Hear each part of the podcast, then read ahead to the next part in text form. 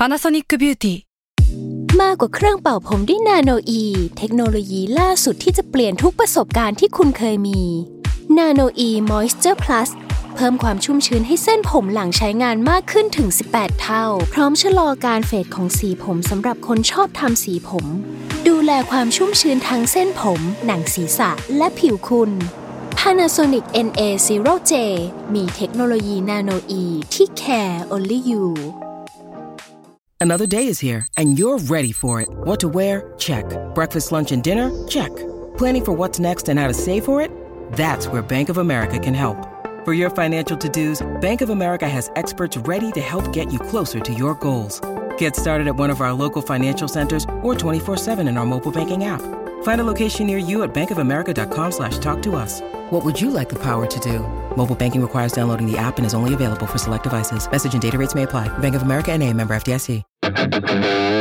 s a l ม o n PODCAST มัน สด อร่อย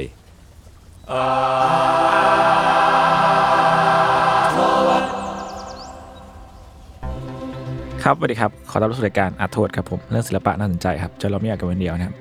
รายการที่มาเรื่องศิลปะครับมีหลายแง่มุมครับผมตามข้อในใจของผม 3 คนเพราะผมครับจุนจากสมอลแคสครับการสมัครครับแมงสมวันเอากับครับวันนี้ผมก็เป็น VP พิเศษอีกแล้วอ่าแต่เรากลับมาจากรายการ UC อะนะอ๋อใช่เมื่อเพราะว่าเราเพิ่งไปโรเทตกันมาอ่าไปรู้ที่กันมาอะเรากลับมาก็อยู่กับพี่เต๋อครับพี่เต๋อแนะนำตัวหน่อยครับครับ สวัสดีครับ เตอร์นวพลนะครับ ผู้กำกับครับ แล้วก็ทำศิลปะบ้างในบางเวลานี่นี่ครับชงหวานหวานหวานหวานสุดยอดครับ ก็จริง ๆ ที่จวนพี่เต๋อมาคุยวันนี้ เพราะว่าเนี่ยคือนอกจากอ่าหนังกับโฆษณาพี่เต๋อมี part ทำศิลปะด้วย ครับ เป็นครั้งคราวอยู่แล้ว ครับ ซึ่งล่าสุดเนี่ยก็คือมีงานแสดงที่ City City Gallery เนาะบางของ City City Gallery ชื่อว่า Heavy ครับก็เลยวันเนี้ยอยากลองมาชวนพี่เต๋อคุยถึงแบบ ใน part ของการทำงานศิลปะบ้างอืมอะไรเงี้ยแต่อาจจะได้เลยมีไปแตะแตะฝั่งภาพยนตร์หรือโฆษณาอ่าบ้างด้วยได้เลยครับ อะไอย่างงี้ครับ ก็พี่เต๋อลอง เล่าถึงแบบพวกที่มาที่ไปของ Heavy ให้ฟังหน่อยได้ไหมครับนิทรรศการ Heavy ครั้งนี้ ก็ถ้ากับครั้งเนี้ยจริง ๆ มันเริ่มต้น เพราะว่าเราว่าชีวิตมันเปลี่ยนเฟสด้วยแหละแล้วก็เราก็คิดว่าเวลาชีวิตมันเปลี่ยนในแต่ละครั้งมันก็จะมีสิ่งที่ต้องคิดหรือว่าความรู้สึกใหม่ๆ เข้ามาเรื่อยๆอะไรเงี้ยอย่างอย่างช่วงปีสองปีที่ผ่านมาเหมือนเราเราทำบ้านใหม่อะไรเงี้ยแล้วก็ในบ้านใหม่มันก็จะมีสเปซที่เยอะขึ้นยังไม่เคยมีมาก่อน คือก็ไม่ได้ใหญ่ขนาดนั้นนะครับ แต่มันก็ใหญ่กว่าที่เคยอยู่อะไรแบบเนี้ย แล้วเราก็ต้องอยากหาอะไรที่มันมาแบบเด็กห้องหรืออะไรประมาณเนี้ยแล้วเราก็อยากได้ภาพใหญ่ ๆ แบบสองเมตรเลยหรืออะไรแบบเนี้ยอืมแล้วเราก็นั่งคิดว่าเงินภาพไหนดีก็เลยรู้สึกว่า เออ ก็ภาพตัวเองที่เคยถ่ายไหมล่ะ เพราะว่าไม่เคยปริ้นเลยว่ะ อะไรอย่างเงี้ยตั้งแต่ถ่ายมาก็คือเต็มที่ก็คือสมมติโพสเฟซบุ๊กแล้วก็จบไปหรือว่า ดูในมือถือดูในแล็ปท็อปก็จบไปอะไรเงี้ย แล้วเราก็แบบ เอ๊ะ ลองปริ้นดูสักครั้งหนึ่งก็ดีเหมือนกัน เพราะเราอยากรู้เหมือนกันว่าไอสิ่งที่เราเคยถ่ายไปมันแบบ เวลามันเปลี่ยนขนาดหรือมันออกทะลุออกมาจากจอมันเป็นของจริงเป็นก้อนเป็นชิ้นเนี่ยมันเป็นยังไงบ้าง เออแล้วมันก็เป็นขอย่างที่ว่าขนาดนี้มันก็คือเป็นขนาดที่ไม่ปกติเท่าไหร่ ปกติเราอัดแปดคูณสิบนิ้วอะไรเงี้ยก็จบใช่ไหมเล็ก ๆ หรือว่าใหญ่หน่อยก็อะ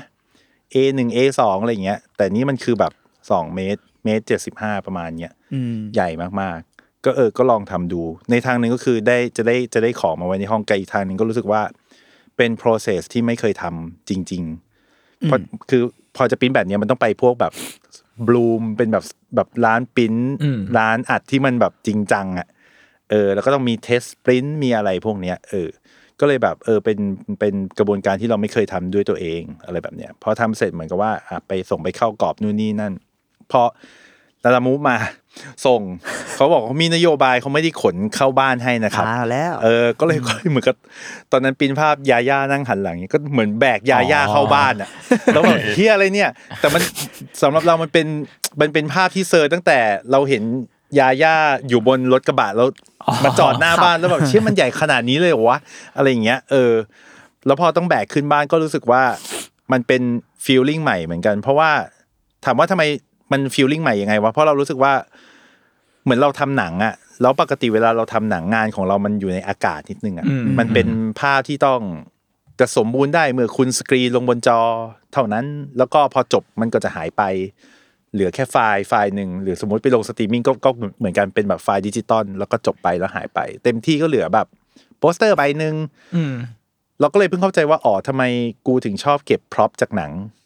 เก็บเสื้อผ้าบางชิ้นเอาไว้ ไม่อืมเป็นแบบอืมอาคายแบบอ๋อเพราะว่ามันไม่มีอะไรเหลือเลยเว้ยหนังอะมันจบไปอะเอออะไรแบบเนี้ย เพราะฉะนั้นอันเนี้ย photo เลยที่ที่ปริ้นมาเนี่ยเลยรู้สึกเป็นงานที่ตัวเองเป็นงานตัวเองที่สามารถจับต้องได้จริง ๆ แล้วมีน้ำหนักมีอะไรพวกเนี้ยเราก็เลยรู้สึกว่า โอเค สนุกดีเป็น feeling ใหม่ไม่เคยเจออืมอะไรแบบเนี้ยแล้ววันหนึ่ง ก็คือนัดคุยกับที่แกลเลอรี่แล้วแกลเลอรี่เขามาเจอรูปนี้แล้วมันใหญ่มาเขาบอกโอ้ยสวยเอาเลย แสดงไหมผมก็แบบเชี่ยเอาจริงว่ะพี่ เพราะว่าชีวิตชีวิตเราไม่มีใครเคยชวนแบบแสดง photo แบบจริง ๆ จังๆสักทีเดียว ซึ่งอีกขาหนึ่งอะเรารู้สึกว่าเราถ่ายรูปมาตลอดอืมแต่เต็มที่ที่เราทำได้คือ photobookหรือว่าอะโพสหรืออะไรก็ตามมันแค่เนี้ย แต่ว่าในใจก็รู้สึกว่ากูก็เห็นอยู่ว่าขนาดไฟล์มันใหญ่ขนาดไหนอะไรเงี้ย มันได้อีกนะเว้ยมันแต่ปิ้นว่าใหญ่ได้ มันปริ้นใหญ่ได้ แต่ก็พอปริ้นไปรูปหนึ่งก็รู้ว่ามันมันมันยากเหมือนกัน ในการที่จะแบบทำจริงๆมาทำจริงๆจังๆอะมันต้องมีแบบเจ้าภาพหรือมีคนชวนก่อนถึงจะต้องอืมถึงจะทำได้หรืออะไรแบบเนี้ยเยอะมากเออ มันเยอะมาก แล้วก็พอเขาแบบสนใจก็เลยโอเค อยากอยากทำอยู่แล้วกับ แค่บอกเขาว่า แต่ว่าสิ่งหนึ่งที่เราสนใจมากกว่าตัวรูปที่เราถ่ายอะ มันคือเรื่องน้ำหนัก มันคือเรื่องขนาดอืมเออที่เรารู้สึกจริง ๆ ตอนที่เราทำออกมาครั้งแรก เรารู้สึกว่าเราอยากเอาความรู้สึกนี้มาอยู่ใน space ในในในแกลเลอรี่ด้วยอืมในแง่ทั้งตัว physical ในแง่ experience กับในแง่เอ่อ conceptในแง่เรื่องความหนักของอดีตที่ผ่านมาภาระที่เกิดขึ้นในชีวิตทั้งหลายแหล่มึงไฟล์เยอะเหลือเกินหรืออะไรแบบเนี้ย ซึ่งตอนแรกก็จะตั้งไว้ประมาณนี้ แต่พอเราเริ่มเริ่มทำไปเรื่อยๆอะยังคุยกับพี่ลูกตาลอยู่เลยว่า พี่ลูกตาล curator ว่าแบบ อ๋อ heavy แม่งผมได้ ได้เข้าใจ concept นี้จริง ๆ ตอนที่ผมทำทำเสร็จอะอืมช่วงหารูปช่วงเข้ากรอบช่วงอะไรพวกเนี้ย เพราะว่าตอน process หารูปมันแบบ มันเฮฟวี่ประมาณเพราะมันเยอะอืมแล้วเหมือนกับสมมุติเราหาจากสิบปีอะมันแบบ โอ้ห้าหมื่นบวกอะอะอืมแล้วเอาแค่ร้อยยี่สิบ ร้อยสามสิบเจ็ดรูปมันเหมือนคุณต้องคัดอะแล้วคุณก็จะรู้สึกว่าพอมันเหลือแค่ร้อยกว่ารูปอะมันต้องเป็นรูปสำคัญสิวะอะไรเงี้ยพอเป็นรูปสำคัญสิวะมันก็จะเริ่มแบบเหมือนกับคุณไม่อยากปล่อยผ่านสักกะรูปเดียวอะอ๋อคุณก็จะต้องแบบรูปไหนรูปไหน มึงแสดงครั้งได้อาจจะเป็นครั้งเดียวในชีวิตนะนู่นนี่มันต้องเป็นภาพตัวแทนของเราบลาบลาบลาอะไรอย่างเงี้ยซึ่งพอมันผ่านมันมาได้เราก็รู้สึกว่าโหมันนอกจากในการหาจำนวนมากแล้วเรายังรู้สึกว่าแบบ เออ ไอที่มันเป็นความหนักแบบฟิลยึดมั่นถือมั่นนิดๆอะมีแบบมีตัวตนอยู่มีครั้งนี้ครั้งแรกและอาจจะเป็นครั้งสุดท้าย อันนี้ต้องเป็นตัวแทนของชีวิตหรืออะไรแพบพวกเนี้ยที่มันเป็นภาพ represent ทั้งหลายแหล่ของเราหรืออะไรก็ตาม ก็รู้สึกว่ามัน เออมันมันมีน้ำหนักของมันในอีกทางหนึ่งในระดับจิตใจประมาณหนึ่งอะไรแบบเนี้ยซึ่งเวลาทำเสร็จงานนี้ก็จะรู้สึกเบาขึ้นนิดนึง ก็เหมือนกับทุก จริงๆก็เหมือนกันหนังทุกเรื่องที่เราทำที่ เพราะว่าเวลาเราทำหนังอะมันทำจากสคริปต์ที่ตัวเองเขียน หรือว่าเรื่องที่ตัวเองสงสัยอะไรก็ตาม แล้วพอเราทำเวลาเราทำสคริปต์มันก็ต้องแบบสมมติตัวละครมันมีคำถามเนี้ยเราก็ต้องตอบหมายถึงเราต้องตอบให้ได้ตัวละครจึงจะตอบได้นึกออกปะเพราะฉะนั้นทุกครั้งที่มันทำเสร็จแต่ละเรื่องอะ มันก็เหมือนได้ตอบคำถาม บางคำถามที่เราเคยสงสัยก่อนหน้าที่จะทำแล้วก็จะเคลียร์ไปอีกเรื่องหนึ่ง นิทรรศการนี้ก็เหมือนกันพอจบงานเนี้ยก็จะเคลียร์ไปอีกเรื่องหนึ่งประมาณนั้นครับ มันก็คือน้ำหนักในเชิงแบบคอนเซปชวลด้วยเอวิติงเออทั้งทั้งตัวน้ำหนักจริงกับอืมเรื่องอดีตในใจหรือตัวเราเองนั่นแหละประมาณนั้นครับก่อนหน้านิทรรศการเนี่ยแป๊บหนึ่งอะผมเพิ่งเคยเอารูปไปเข้ากรอบอืมอ๋อบังเอิญมากเป็นครั้งแรกเนี่ยพวกพวกบอกพวกนี้อยู่เออเออเออเป็นโปสเตอร์ขนาด แต่ไม่เท่าของพี่อยู่แล้วเออเออเออเออไซส์แบบ ที่อะไรเท่าไหร่เขาวะลองเอวไดไม่คาไดไม่คากับวาเอวาเกเลียนแล้วก็มีเลเวลเวทอะเออมีเลเซลฟิมวงเกาหลีด้วย หลากหลายดีนะหลากหลายมากดีหนึ่งอะไรอย่างงี้ใช่ไหมที่เป็นแบบใหญ่ประมาณหนึ่งอะร้อยเซนอะได้ไม่คาของด็อกขับผมไม่แน่ใจมันก็คือประมาณ A1 มั้งเออน่าจะใช่อ๋ออ่าอันนั้นจะเองแค่ไอขนาดนั้นอะผมแบกอะก็แบบหนักหนักแล้วอะแล้วเนี่ยเพิ่งเมื่อเช้าก็เพิ่งย้ายของไปที่อยู่ใหม่เหมือนกันเออบังเอิญจัดเลยแล้วแบบเป็นวันที่สัมภาษณ์พี่เต๋อพอดีย้ายไป เมื่อคืนตอนผมยกรูปอะ ผมทำรูปแตกไปอันหนึงด้วยกรอบแบบแตกจริงเหรอลยนี่แตทำไมกแตกทำซื้อกีแตกไปโอ้แต่กระดาษยังอยู่อืมซึ่งไปเข้ากล่องแล้วเดี๋ยวเราจะต้องไปเข้าเข้ากรอบใหม่ ซึ่งก็เลยรู้สึกเออเออมันก็มีไม่รู้ว่าแค่รีเลทเหมือนกันในเชิงแบบว่าเออน้ำหนักของการเป็นของฟิสิกอลอะอืมมันมันมีความน่าสนใจบางอย่างของสิ่งนี้ เพราะว่าอย่างที่พี่เต๋อบอกเลยว่า งานที่ผ่านมาของพี่ส่วนใหญ่แล้วอะมันเป็นไฟล์เป็นดิจิตอล format หรือเป็นอะไรก็ตามแต่ ไอ้ part เนี้ยเองมันมี หมายถึงว่ามีส่วนยังไงไหมให้ตัดสินใจทำสิ่งนี้เป็น physical อะหมายถึงว่ามีบทบาทขนาดไหนอะไรยังไงเราเราว่ามีบทบาทมาก เพราะว่าถึงเราเกิดยุคอนาล็อกก็ตาม แต่ว่าเอาจริงๆเวลาเราทำงานเราเริ่มจากดิจิตอลหมายถึงว่าถ้าโลกนี้ไม่มียุคดิจิตอลก็ไม่มีหนังเรื่องแรกอืมไม่มีหนังสั้นไม่มีอะไรเลยอะไรอย่างเงี้ยเพราะฉะนั้นจริง ๆ มันเหมือนกับเราอยู่กับดิจิตอลตั้งแต่ยุคต้นๆของมันฮะอืมยุคสมัย กล้อง Canon A20 อะ compact ที่ตอนนี้น้องๆเอากลับมาใช้แล้วอะอ่าวันเมื่อวานอยู่ที่วันก่อนอยู่ที่งานแฟชั่นคือแบบโอ้ยนี่มันกล้องยุคกู ม.หกทั้งนั้นเลยอ่าแม่ง return ซะงั้นนั่นแหละคือเราใช้ตั้งแต่ยุคนั้น เพราะฉะนั้นมันก็จะเขาเรียกว่าอะไรสัมพันธ์หรือเกี่ยวพันกันมาตลอดหมายถึงว่าการอัดรูปจะน้อยลงเรื่อยๆน้อยลงเรื่อยๆจนหลังๆก็คือไม่อัดแล้วหรืออืมหรืออัดมันต้องแบบมันสำคัญจริง ๆ มีเหตุจริง ๆ เป็นของที่ระลึกหรืออะไรแบบเนี้ย แล้วก็พอมันชินกับดิจิตอลมามากๆอะเราเลยว่ามันเป็นความที่มันเลยเป็นความรู้สึกที่เยอะมั้งเวลาเห็นภาพตัวเองมันแบบใหญ่ขนาดนั้นหรืออะไรแบบเนี้ยมันแบบเฮ้ยเฮียใหญ่ขนาดนี้เลยเหรออะไรอย่างเงี้ยและจับมันได้อไรและจำมันได้อะไรเงี้ย มันก็เป็นเซนส์แบบ เราเลยคิดว่ามันเป็นเพราะว่าเราชินกับยุคนี้เสียจนรู้สึกเป็นชีวิตประจำวันมากๆ เป็นเนื้อเดียวกับชีวิตไปแล้วไอ้ความดิจิตอลทั้งหลายแหละดิ เนียนซะจนเรารู้สึกว่าเราจะอัดออกมาทำไมด้วยซ้ำอะอ่าเข้าจใช่ไหมล่ะเหมือนกับไม่ได้ไม่รู้สึกพิเศษอะไรแบบว่าก็ก็ดูได้แล้วไง ก็จบแล้วมั้งอะไรเงี้ย ไม่ได้คิดถึงความเป็นไปได้มากกว่านั้นแล้วอะทั้งทั้งๆที่จริง ๆ มันไฟล์มันทำมาเพื่อให้ได้ไปทำอย่างอื่นได้ต่ออีกเยอะกับอีกอย่างหนึ่งเราอาจจะไม่ใช่แบบสมมติว่าเราไม่ได้เป็นแบบช่างภาพแบบช่างภาพช่างภาพแบบเต็มเต็มๆอย่างนั้นละมั้งอะไรเงี้ยอืม base เราก็เป็น filmmaker อยู่ดี เพราะฉะนั้นเราก็ไม่รู้เหมือนกันว่าช่างภาพก็จะรู้สึกว่า อันนี้คือ print เขาเรียกอะไร practice ปกติของเขาหรือเปล่าอะไรเงี้ยแต่ของเรารู้สึกว่าแบบรู้สึกมันมันมันมันมันเยอะพลังมันเยอะ แต่เวลาคุยกับคนอื่นเขาก็จะบอกว่าปกติ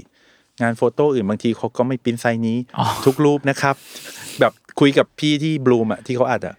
เอ่องานอื่นมันก็เป็นอย่างนี้หรือเปล่าครับ ก็น่าจะชินแล้วหรือเปล่าอ๋อไม่ครับงานอื่นเขาไม่ได้ปริ้นอันนี้แบบ ใหญ่ขนาดขนาดนี้ร้อยสี่สิบรูปอย่างนี้อะไรอย่างเงี้ยเอออมประมาณอย่างนั้นฮะถือคนเดียวไม่ได้แน่นอนอืมเออมันก็ดูมีผลกันเหมือนอืกันมเออแล้วการที่แบบว่าอย่างงานเนี้ยพี่เต๋อก็คือ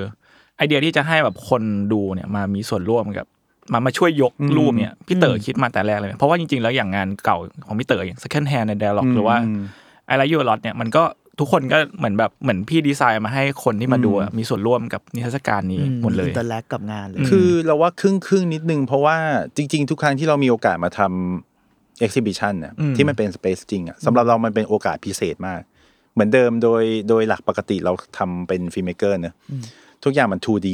มากๆอะทุกอย่างมันอยู่ในจอแบนๆแล้วก็เราสามารถ direct ทุกอย่างได้ editing เห็นอันนี้ก่อนค่อยมองอันนี้ มองอันนี้เสร็จเพลงขึ้นนะ มึงควรจะรู้สึกอินนิดนึงหรืออะไรแบบนี้มัน direct ได้หมดเลยอะแล้วก็คนดูก็ค่อนข้างแพสซีฟก็นั่งดูไป แล้วก็รู้สึกอะไรก็เหมือนตามที่เราพยายามจะทำให้มันเกิดขึ้น เพราะฉะนั้นเวลาเรามาทำกับ Space จริง เราจะรู้สึกว่ามันคนละเรื่องกับกับหนังที่เราทำง่ายๆ แรก ๆ คือเหมือนเราไม่สามารถควบคุมคนได้เลยว่าเขาจะเดินเข้าห้องมาแล้วเขาจะเลี้ยวขวาเลี้ยวซ้ายก่อนหรืออะไรแบบเนี้ย ซึ่งก็เป็นอะไรที่พิเศษมากแล้วก็จะต้องเปลี่ยนวิธีคิดในการแบบพรีเซนต์มันออกมาหรืออะไรแบบเนี้ยในทางหนึ่งที่มันควบคุมไม่ได้ ในอีกทางหนึ่งก็คือ มันก็อาจจะเกิดอะไรที่มันแบบ unexpected ได้เหมือนกัน เราเลยรู้สึกว่า ถ้ามีโอกาสได้ทำก็มักจะเหมือนกับหัวมันจะเอียงมาทางนี้โดยอัตโนมัติว่า ถ้าโชว์รูปแล้วแล้วพื้นที่ล่ะ คุณคุณจะทำอะไรกับมันได้บ้างไหมหรืออะไรอย่างเงี้ยเออพอคิดอย่างนี้เสร็จเหมือนกับว่า เราก็รู้สึกว่า พอเราคิดว่าไอสิ่งที่เราเอามาแสดงอะมันคือความทรงจำในรูปแบบของโฟโต้เฉยๆอะเออแปลว่ามันควรจะขยับได้ มันไม่ได้มีกฎของความเป็นโฟโต้เอ็กซิบิชันที่คุณห้ามแตะอืมอืมนึกออกปะปกติเราไปงานโฟโต้เราจะแบบอ๋อใช่ห้ามห้ามแตะอย่รูปนี้เออ คุณเออห้ามเดินเข้าใกล้ระยะนี้นะครับ มันจะนู่นนี่นี่นั่น กระจก เจอน้องคนหนึงบอกว่า หนูไม่เคยสัมผัสกับเออใช่ไอตัวนี้กระจกของรูปเออกระจกของรูปจริงๆมันคืออะคริลิก แต่ว่าหนูก็ไม่เคยสัมผัสสิ่งนี้ตรงหน้านี้เหมือนกันเนี่ยมันเป็นแบบfeel ใหม่มากสำหรับเขาเลยแบบเนี้ยเออพอเรา take ว่ามันเป็น memory เฉยเราก็รู้สึกว่ามันควรจะเคลื่อนย้ายได้อ่าแล้วในอีกทางหนึ่งมันก็คือ break rules ของไอ้นิทรรศการแบบนี้หนึ่งการว่าโชว์ของ photo เออเรารู้สึกว่าถ้าเกิดมันถ้าคนดูสามารถขยับเขยื้อนหรือเคลื่อน photo ได้อะมันจะ มันจะเป็นอีก experience หนึ่งมันก็จะได้เรื่องน้ำหนักอย่างที่ว่าเพราะมันต้องยกอยู่ละกับอีกแบบหนึ่งคือ ถ้าเกิดเรา take ว่าเป็นแค่ก้อนความทรงจำแปลว่าคนสามารถหยิบขยับมันได้ตามปกติ ไม่ได้ไม่ได้เป็นแบบโฟโต้ที่มันห้ามทำอะไรสักอย่างอะเพราะฉะนั้นในกองพวกนั้นอะมันก็จะมีทั้งรูปบางทีก็จะเป็นรูปจากโทรศัพท์อย่างเงี้ยคือแตกๆแหละแต่ว่ามีคนถามเหมือนกันว่าแบบ เอ๊ะ แล้วนี่ถ้าเกิดเอารูปจากโทรศัพท์มามันมันแตกมันใช้ได้เหรออ๋อใช้ได้สิครับ เพราะว่าเราไม่ได้เทคว่ามันเป็นแบบ งานโฟโต้คลิปที่คต้ลิองปอะสวยอ่าๆใช่ชัดมากชัดน้อยแค่ไหน ใช่เราแค่แบบเออ memory เออ memory นี้อะไรอย่างเงี้ยฮะมันก็เลยออกมาเป็นลักษณะนี้ แล้วก็คิดว่าเหมือนที่จุนถามว่าเรารู้สึกว่ารอบนี้ก็คือ เราก็เดาไม่ถูกว่า คนจะ react ยังไงกับสิ่งนี้บ้างอะไรอย่างเงี้ยก็ต้องรอดูไอ้วันที่วันที่เปิด ยกไม่ยกยกสองถ้าต้องยกสองคนเขาจะยกยังไงถ้าเขามาคนเดียวตึ๊ดตึ๊ดตึ๊ดหรือเขาจะยกไปทางไหนวะอันนี้ก็ไม่รู้ละแบบ อันนี้ก็คือต้องรอมันเกิดในห้องอะอ่ามันก็เป็นอีก narrative หนึ่งที่มันจะต้องถูกสร้างด้วยด้วยด้วยคนอืมด้วยคนดูประมาณนั้นครับ อืม เอ้ยอันนี้นอกเรื่องหน่อยผมเคยไปงานอะไรยั่วอะไรของพี่เต๋อแล้วก็ครับโดนพี่โดนพี่เต๋อพิมพ์ให้ผมทำอะจริงอะไรสักอย่างหนึ่งตอนนั้นเด็กน้อย I Write เหรอหรือว่าอะไรหรือ I Write You เหรอโดน bully second hand ทางโดนศิบลอกปะว่าให้น้องเสื้อดำคนนั้นให้เดินไปหาไปทักผู้หญิงคนนั้นสิครับ ซึ่งซึ่งตอนสมมุติว่าย้อนไปตอน I Write You อะตอนแรกสมมุติว่าที่เรากำหนดคอนเซปต์นี้ขึ้นมาว่าเราจะเขียนบทสดจากคนที่มาในนี้ใช่ป่ะเราจะเราตั้งในใจว่า กูจะไม่ฟอร์สตัวเองให้เขียนตลอดเวลานะนู่นนี่เป็นแบบกูจะต้องเหมือนตอนที่กูเขียนบทจริง ๆ ถ้าเกิดกูมองมองๆแล้วกูรู้สึกว่าจะต้องเขียนกูก็ค่อยเขียนอ๋ออ๋ออ๋อเออ สิ่งนั้นน่ะเกิดขึ้นประมาณชั่วโมงหนึ่งอะเพราะว่าตอนที่เราไม่พิมพ์อะทุกคนแม่งยืนจ้องจอเว้ยอ๋อแล้วแบบจะมีเกิดเอายังอะเอายังอะเอาเอาอะไรต่อเอายังอะผมก็แบบเฮียกดดันกูเรา visitor มึงอย่ากดดันกูแล้วมันก็ต้องเขียนอะไรสักอย่างหนึ่ง แล้ว week ท้ายๆอะแม่งเหมือนเป็นห้องแชทไปแล้วอะอ๋อเหมือนสามารถเหมือนพิมพ์อะไรได้ communicate คุยตกันใช่เป็น chatbot ไปแล้วเป็น chatbot ไปอะไรอย่างเงี้ยอ่าเออเนี้ยมันเป็นสิ่งที่แบบเออ อันเนี้ยไม่คาดคิดอ่าแล้วก็เป็นการที่รอให้คนดูเข้ามาปฏิสัมพันธ์กับงานที่เราทำแล้วก็ลองดูว่าจะเกิดอะไรขึ้นบ้างอะไรอย่างเงี้ยประมาณอย่างนั้นมากกว่า ซึ่งก็ใหม่นะฮะหมายถึงว่าในถ้าถ้าย้อนงานนั้นนะก็จะรู้สึกว่ากลายเป็นว่าเหมือนเรากำกับกันและกันน่ะอืมทั้งที่ตอนแรกเรารู้สึกว่าเราจะกำกับ คนที่คนมาดูที่มาเฉยๆอันนี้ก็เออกูโดนเขาฟอสนี่ไปไปมาๆกูเท่าเขาแล้วล่ะตอนเนี้ยอืมเอออะไรอย่างเงี้ยฮะประมาณนั้นอืมแล้วแบบรอบนี้พอแบบกรอบในงานมันค่อนข้างหนักเนาะจนยกคนเดียวไม่ไหวเหมือนรอบนี้พี่เต๋อเล่นงานคนดูแทนละอ่าเออคือคนที่มาคนเดียวต้องคุยกับคนแปลกหน้าช่วยกันยกรูปเนี่ยอันนี้คือตั้งใจให้คนสื่อสารกันไหมคือจริง ๆ อันเนี้ยไอเดียมากๆว่าเออหรือว่ายุคสมัยนี้น้องๆเขาจะแบบ นู่นนี่แล้วนะหมายถึงว่าแบบไม่ได้มีปัญหาอะไรอย่างเงี้ยหรือเปล่า อันนี้ก็อืมคือไม่รู้ว่าจะเกิดหรือจะไม่เกิดไอที่แบบสื่อสารกันเองอะแต่สุดท้ายก็เหมือนกับเนี่ยที่เปิดไปแล้วก็เกิดนะอาจจะไม่ได้ถึงขั้นแบบคุณต้นกล้าครับ คุณช่วยผมหน่อยมันก็ไม่ถึงขนาดนั้นแต่เป็นแบบสมมติว่าคุณจะลองไม่ยกไหวต้องมีคนมาช่วยอ่าอะไรเออย่างอเงี้ยแล้วจะมีคนมาชาร์จแบบช่วยไหมครับ เพราะว่าอาจจะรออยู่เหมือนกันว่าแบบอะอยากเห็นข้างล่างเออะไรออย่างงี้เหมือนกันแต่กูก็ เอ๊ะ กูไม่กล้าเอ่ยปากชวน แต่ว่าพอมีแค่หนึ่งคนที่เริ่มยก กูเสียบเลย แล้วก็ช่วยกันยกจนจบพก็อมีกรอบมันสเกลนี้เนาะมันแบบบังคับให้ต้องมาช่วยกันนิดหนึ่งเหมือนกันนะเอออะไรอย่างเงี้ยแล้วแบบทำไมพี่ถึงเลือกใช้ไม้เป็นกรอบอะอืมมีเหตุผลมันมีหลากหลายวัตถุดิบมากเลยนะอันนี้เราว่ามันแค่มาจากไออันแรกที่เราทำมากกว่าอ๋อเออ กับกับอีกอย่างหนึ่งเรารู้สึกว่าตอนแรกก็คิดอยู่เหมือนกันว่ากรอบแบบไหนกันแน่อะไรเงี้ยอืมแล้วเรารู้สึกว่าพอมันเป็นไม้มันเป็นแบบ feel แบบ มันให้ sense แบบขุดดินหน่อยๆอะ เอออืมเป็นเหมือนคล้ายๆพวก site โบราณคดีหน่อยๆอะเอาเวลาที่แบบไปเจอแล้วก็ช่วยกันหยิบเออะไรอเงี้ยอะไรอย่างเงี้ยได้ได้ sense นั้นด้วยนิดนึงอ่าก็เลยรู้สึกว่าเอออันนี้แหละไม่ใช่ไม่ได้เป็นแบบกรอบเด็กกรอบอะไรอะไรเงี้ยฮะประมาณนั้นแล้วพี่ตั้งใจออกแบบให้มันซ่อนแบบนั้นอยู่แล้วหรือเปล่าหรือว่าก่อนหน้านี้เคยมีดีไซน์อะไรที่ คือปกติอะสมมุติเราดูอะเรามักจะเห็นทุกรูปพร้อมกันเนอะครับต่อให้เรายกเคลื่อนไหวได้ มันก็อาจจะเป็นแค่เปลี่ยนตำแหน่ง แต่อันเนี้ย การที่คนยก เพราะว่าเขาอยากเห็นรูปที่มันอยู่ข้างล่างข้างล่างมันในตัวนิทรรศการหากใครยังไม่ได้ไปนะฮะก็คือมันจะมีรูปที่สเอ่อแสดงรอบงานเนาะเห็นวางติดอยู่ตรงกำแพง แต่ว่าตรงกลางพื้นที่อะมันจะเป็นรูปที่ถูกซ้อน เพราะฉะนั้นเราจะเห็นรูปแค่ใบบนอย่างเดียวแล้วแล้วการที่เราจะเห็นรูปข้างล่างที่ซ้อนนะคือ เราต้องไปยกยกมันอืมยกไปวางไว้ตรงแท่นไม้อีกแท่นหนึ่งใช่ ซึ่งก็เป็นก็จะไปทับรูปเป็นอีกองกรูปหนึ่งอื่นอะไรเงี้ยอืมอันเนี้ยเลยเลยจะถามว่าพี่มีเหตุผล อะไรในการดีไซน์สิ่งนี้ไหมว่าแบบ เออ มันจะต้องมีส่วนที่มองไม่เห็นอะไรเงี้ยอืมคือคือเราคิดว่ามันมันให้ sense เดียวกับเวลาเราหารูปในฮาร์ดฮาร์ดดิสก์มั้งมันคือเราจะเห็นโฟลเดอร์ก่อน แล้วก็ต้องเหมือนค่อย ๆ แบบดิกลงไปอะ ค่อย ๆ ขุดลงไปเรื่อยๆ หรืออะไรแบบเนี้ยค่อย ๆ เปิดทีละอันเปิดทีละอันอะไรแบบเนี้ยเออ แล้วเรารู้สึกว่าเซนส์ในการแบบตอนที่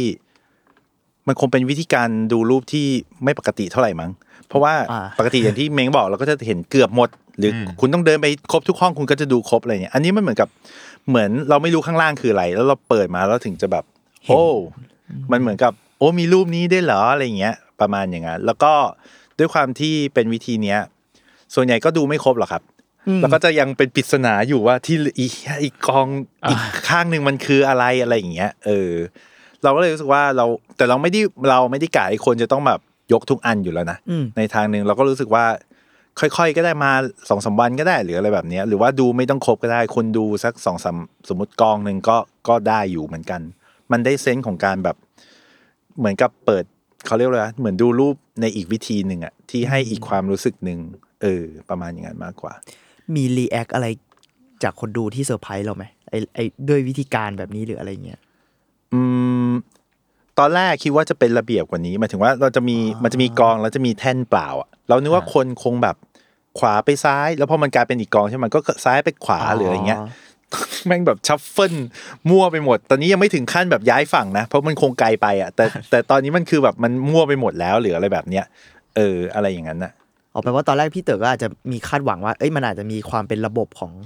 ใช่เราว่าเอ๊ะกูว่ากูคงจะจำได้ว่ารูปนี้มันอยู่แบบ stack ไหนอะไรเงี้ยอัน ตอนนี้นี้แบบคือตั้งแต่เปิดงานก็คือบางรูปก็คือไม่เจออีกเลยเอาเหรอเอออันนี้มันมีเซนนั้นด้วยพอมันหนักอ๋อหรือมันเป็นกองอย่างเงี้ยแล้วมันมันหาไม่เจอเว้ยครับเช่นอ่าเช่น อันเนี้ยเดี๋ยวทุกทุกวีคมันจะมีเปลี่ยนนะครับอืมไอ้บนกำแพงอะก็ตอนแรกก็ไม่ได้คิดอะไรเออเออดีนะเปลี่ยนทุกวีคเลยเออสนุกปรากฏพอพูดเสร็จก็คือมีการลงตารางคิวเรียกทีมงานเข้ามายก เพราะว่าต้องใช้เวลาเนื่องจากไม่รู้ว่ารูปนี้อยู่ไหน อ๋อต้องหาก่อน อ๋อจริงๆคือพี่ล็อกไว้แล้วว่าอาทิตย์นี้จะขึ้นรูปภาพนี้นี้นี้อยู่ใช่ไหมใช่ แต่หมายถึงว่าค่อยๆ นึกไปทีละวีคอืมอันเนี้ยตอนเนี้ยจะเริ่มของวีคสองละอ่าเออ แต่ว่ามันไม่นึกออกป่ะต่อให้เรามาร์กรูปแล้วอะเราก็ไม่รู้อยู่ดีมันอยู่ไหนแล้วอะเพราะนึกคอนอกปะดูสลับกันแบบใช่คนดูมันสลับไปหมดแล้วหรืออะไรแบบไม่ได้เนี้ยไม่ได้เขียนเบอร์ข้างกรอบไว้ก็ไม่มีไม่มีไม่มีเรียบร้อย ซึ่งดีที่มันไม่มีเนาะเพอแบบทั้งหมดมันถูกทำให้เหมือนกันแล้วคนมันจะไม่สามารถจะแบบ เดาได้ว่าใช่ดูแค่เหมือนเราดูสารหนังสือมันไม่ได้ไงอ่าอ่าง่าย ๆ ตอนที่ติดตั้งอะแค่นั้นก็แค่นั้นก็รู้สึกแล้วคือ สมมุติว่าอะอะเราเลือกละสิบเจ็ดรูปครับที่จะแฮงอะจบ แล้วก็คนคนติดตั้งเขาจะถามว่า ไอ้ตรงกองจะเลือกไหมอ่าอ่าผมก็เอ่อถ้าเลือกคร่าวๆจะเลือกแค่ใบบนหรืออะไรแบบเนี้ยอ๋ออะก็เหมือนกับมาร์กๆไว้มันก็ได้แค่หกรูป จัดไปสักพัก เอ๊ะขอเปลี่ยนรูปได้ไหมครับอ่าได้ได้ได้อ่าเอาอยากได้อีกรูปหนึ่ง แม่งอยู่กองไหนวะอ่าเขาจัดนั่นไงไปแล้วอะแล้วแบบเออเมื่อเมื่อกี้เห็นอยู่ไม่น่ะกองซ้ายก็กองขวา แต่ว่ากูก็ไม่รู้เหมือนกันว่ามันอยู่บนหรืออยู่ล่างอะไรเงี้ยอ่ามัมันแบบมันลืมไปอย่างรวดเร็วอะเออ ซึ่งเป็นเป็นฟีลลิ่งที่แปลกมากปกติเราจะรู้สึกว่า ถ้าเราหารูปในดิจิตอลมันจะค่อนข้างจำได้ เพราะว่าเราอาจจะกดบ่อยหรือมีโฟลเดอร์คอยบอกชื่ออะไรแบบเนี้ย แต่พอมันเป็นแบบของเป็นแบบเรียงตั้งแบบ มันลืมเร็วมากเว้ย อืม ผมให้สามสิบวินาทีอะแบบ เหมือนพอเข้ากองไปละ แล้วพอไปเริ่มอีกกองหนึ่งแม่งจะเอ๊ะเดี๋ยวนะ อยู่ใบไหนเอออยู่บนบนๆแต่บนไหนวะอ่าแล้วมันด้วยความมันหนักมันก็จะแบบอยู่หรือหรือไม่ใช่กองนี้นะ เพราะว่าถ้าเกิดคุณยกเราไม่เจออะก็คือล้อฟรีแม่งแบบแล้วหนักจริงแล้วหนักจริงเฮฟวี่สับจริงไพ่ที่หนักมากอะเฮฟวี่หาไม่เจอเออเหมือนสับไพ่เหมือนกันนะแบบว่าสลับกันอะไรอะเงี้ยอะไรแบบนี้ที่ผมรู้สึกว่า เซนส์พวกเนี้ยมันไม่สามารถส่งมาได้ผ่านการทำหนังเลยอืม แม้แต่นิดเดียวอะไรอย่างเงี้ยแบบศูนย์ อันนี้คือแบบเซนส์การที่แบบชิบหายแล้วอยู่กองไหนวะอะไรอย่างเงี้ยมันต้องมันต้องเกิดกับพื้นที่นี้ และจำนวนภาพที่เยอะเท่านี้อืมซึ่งสิ่งเหล่านี้จะเกิดขึ้นได้ ก็คืออยู่ในแบบ art project ที่เนี่ยแกลเลอรี่ช่วยทำให้มันขึ้นมาได้หรืออะไรแบบเนี้ยหรืออีกแบบหนึงคือคุณคือคุณรวยสัตว์เลย แล้วคุณก็แสดงเองนี่นี่คือบ้านผม คือห้องนี้คือครับแบบส่วนหนึ่งของบ้านผมอันนั้นก็อีกเรื่องหนึ่งอืมเอออะไรอย่างเงี้ยครับ อืม แต่แบบพอมาพูดถึงเรื่องความทรงจำอะไรเงี้ยครับแล้วแล้วเหมือนพี่เต๋อก็ดูจะสนใจ อืมเรื่องความทรงจำมากเหมือนกันนะเพราะหมายถึงว่าอย่างหนังเก่าๆของพี่เองแบบสามหกก็มีอืมพูดถึงรูปถ่าย How to ทิ้ง How ดูทิ้งค่อนข้างหรือว่าอะแม้กระทั่ง The Master เองอะไรเงี้ยอืมพี่เต๋อมีความคิดเห็นเรื่องยังไงกับเรื่องนี้บ้างจริง ๆ แปลกใจเหมือนกันที่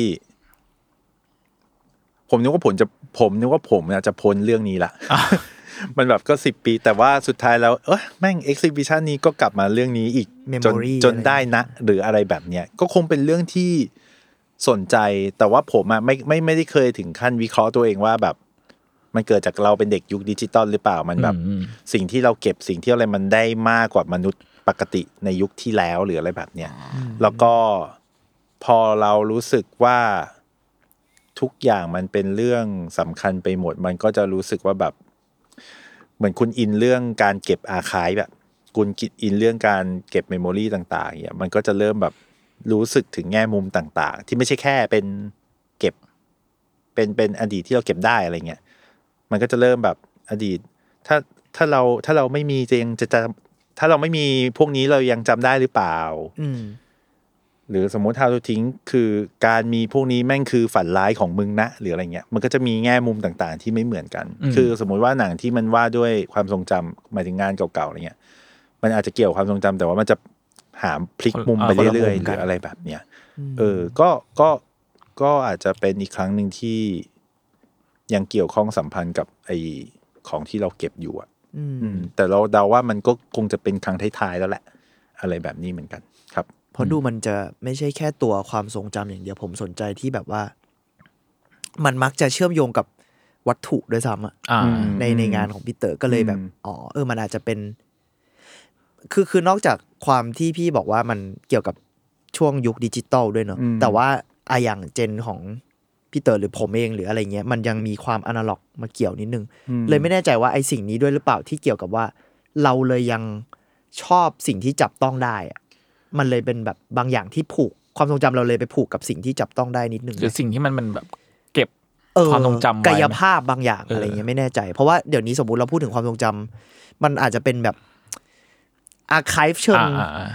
ดิจิตอลหรือ cloud อะไรมากกว่านั้นนะอืมแต่ gen เรามันมีแฟ้มแฟ้มรูปไงเออมันแฟ้มมีภาพถ่ายอะแฟ้มสมุดอ่าอะไรเงี้ยหรือของ ไม่แน่ใจว่าแบบมองเรื่องนี้ไงเราเราคิดว่ามันเป็นผลจากการที่เราเป็นคนยุคดิจิตอลมากกว่าอ่าฮะหมายถึงว่าอย่างที่ว่าเมื่อกี้พอเราเก็บมันเยอะอะเหมือนเราต้องรักษามันอะอาจจะเป็นเพราะว่าทำหนังด้วยเป็นไปได้ คือคุณต้องเก็บ footage เว้ยแล้วคุณก็จะรำลึกว่าอ๋อฮาร์ดดิสก์ แม่งหายได้ตลอดเวลาเลยเหรอวะทำไมมันช่างเปราะบางขนาดนี้อ่าไอ้ที่กูออกไปถ่ายสองเดือนแม่งสามารถแบบหายไปเลยอะไรเงี้ยเราว่าอ่าอ่ามัมันเลยพอพอคุณเป็นคน generation เนี้ยคุณจะรู้สึกกับมันเยอะ คนสมัยก่อนอาจจะแบบอะไรที่มันเก็บสมมติคุณถ่ายฟิล์มมันอาจจะอยู่ได้อีกร้อยปีสมมตินะฮะคุณก็มันอยู่แน่ๆนอกจากบ้านไฟไหม้อะไรเงี้ยไอ้ก็นั้นนั้นสุดนั้นสุดวิสัยเออเออแต่ว่าอันนี้มันคือแบบหนึ่งมัน มันมันซอฟต์มันเปราะบางมากมันหายตอนไหนก็ได้ กับสองคือมันเยอะ เพราะว่ามันเก็บง่าย เบาอะไรก็ตามมันก็เลยแบบ เยอะไปหมดเลย เพราะฉะนั้น behavior มันก็จะเปลี่ยนว่าคราวนี้ อันนี้จะเหมือนตอนสามผมมันคือ เราเราไม่ได้จำมันจริงเราฝากจำเฉยๆอะเวลาเราถ่ายรูปอะถ่ายถ่ายๆไปก่อน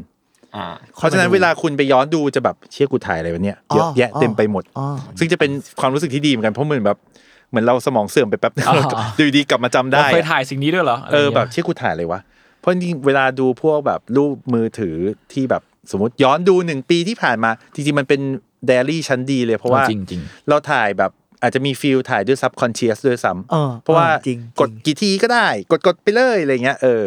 แล้วรู้ตัวอีกทีแบบเชี่ยทำไมมีแต่รูปนี้วะอ๋อช่วงนี้กูทำกูมีความสนใจเรื่องนั้นแน่เลย สมมติเม้งจะหาของ ตกแต่งบ้านช่วงนี้คุณจะถ่ายของนั่นของนี่คุณถ่ายลายกำแพง คุณถ่ายลายพื้นเผื่ออะไรเงี้ยมันก็จะแบบเล่าแบบช่วงเวลานั้นของชีวิต แต่ถ้าเกิดสมัยก่อนคือถ้าเกิดอะสมมุติว่ามีกล้องดิจิตอลเกิดขึ้นบนโลกคุณถ่ายด้วยกล้องฟิล์มฟิล์มเนี่ยคุณก็ต้องถ่ายเฉพาะที่มันจำเป็นจริง ๆอะอืมเพราะว่ามันเป็นของพิเศษอะแล้วมันเสียตังค์เออแบบเชี่ยอะกดไปเดทสามบาท ห้าบาทอะไรอย่างเงี้ยแล้วสมมติถ้าเกิดฟิล์มยุคนี้ม้วนละหกร้อยคือแบบแพงจัดต้องกดทีนี่มือสั่นถ่าเลยยนะกระแบบเบื้องถ่ายกระเบื้องก็ต้องมานั่งคิดไม่ได้นะจะหยิบกูมาสกูแนปว่ากันกูเล่นไม่ได้ละเออกูวาดเอาดีไม่น่ากว่าใช่ไหมมันไม่มันกลายเป็นแบบรูปละยี่สิบสามสิบาทอะไรแบบเนี้ยเพราะฉะนั้นพอมันมีเทคโนโลยีเข้ามา เราว่า behavior ก็เปลี่ยนวิธีการจำอะไรเราก็เปลี่ยน แล้วเราอย่างที่บอกคือพอเราเกิดมากับยุคเนี้ยแล้วดันดันเสือกเป็นคนทำหนังด้วยที่ คุณมี footage อะไรเต็มไปหมดเลย คุณมีเรื่องที่คุณต้องแบบอาจจะวนกลับมาใช้ ไอ้นั่นภาพนี่ไอ้นี่ภาพนั่น footage นั่นแบบอะเดี๋ยวกูจะ remaster ไหมนู่นนี่อะไรเนี่ยมันคือห่วงไปหมดเลยอะเพราะฉะนั้นเราว่ามัน shape พฤติกรรมพอสมควรแล้วก็ shape วิธีคิด แล้วคุณก็จะรู้สึกถึงของต่างๆมากขึ้นที่เป็นแบบที่อาจจะไม่ใช่รูปถ่ายละคุณอาจจะรู้สึกว่า นี่คือตัวแทนของช่วงเวลาในวัยเรียนของเราอืมปากกาแท่งนี้ เก็บเถอะ นู่นนี่นี่นั่นอะไรเงี้ยอืม อาจจะรู้สึกเยอะขึ้นโอ้ด้วยผมไม่เคยเออมองมุมนี้เลยพอแบบพูดเรื่องวัยเรียน พี่เต๋อเก็บรูปแบบพวกเนี้ยเยอะมากเนาะแล้วแบบเก่าสุด อันนี้พูดได้ไหมว่าเก่าสุดคือช่วงเวลาไหนหมายถึงรูปหรือว่าหมายถึงงานของรูปรูปรูปงานเนี่ยอ๋อรูปที่มาแสดงในงานใช่ใช่ไหมใช่สิบปีโอ้ยไงใช่ไหมเรนสิบเยอะปีกว่าคือนั้มันนช่วงประมาณไหเยอะกว่านั้นด้วยมีรูปตอนม .6 ด้วยโหเออ เราไปค้นลองคนเล่นๆดูลองแบบช่วงช่วงสมัยกูถ่ายปีแรกกูถ่ายอะไรบ้างวะอะไรอย่างเงี้ยแม่งม .6 แล้วก็รูปที่มีรูปที่ไปแสดงคือรูปข้อสอบกระดาษคำตอบ เออ ที่อยู่ในห้องสอบอะที่ทำเสร็จแล้วฮะแล้วก็ยังไม่ออกจากห้อง แล้วถ้าแล้วก็ถ่ายรูปผิดกฎถ้ายุคนี้คือมึงทุจริตอันหลักแต่การทุจริตเออแต่อันนี้คือแบบเหมือนเอาเข้าไปได้อะครูไม่รู้ว่ามันคืออะไรเว้ยโอ้โหมัมันนแบแบบบกล้องหรือมือถือกล้อง กล้องเลยกล้อง เพราะว่าตอนนั้นมือถือยังถ่ายรูปไม่ได้อ๋อเอออีกหลายปีเลยแหละกว่ามือถือจะถ่ายรูปได้อีกประมาณสักสิบปีอะเกือบสิบปีอะที่จะถ่ายรูปได้อ๋อคอมแพคดิจิตอลแรกๆเลย ก็คือนั่นแหละยุคที่เนี่ยพวกน้องที่เอามา Y2K ถ่ายเนี่ยมันคือกล้องประเภทนั้น แต่ว่าในอ่าในจุดปีนั้นคือแบบ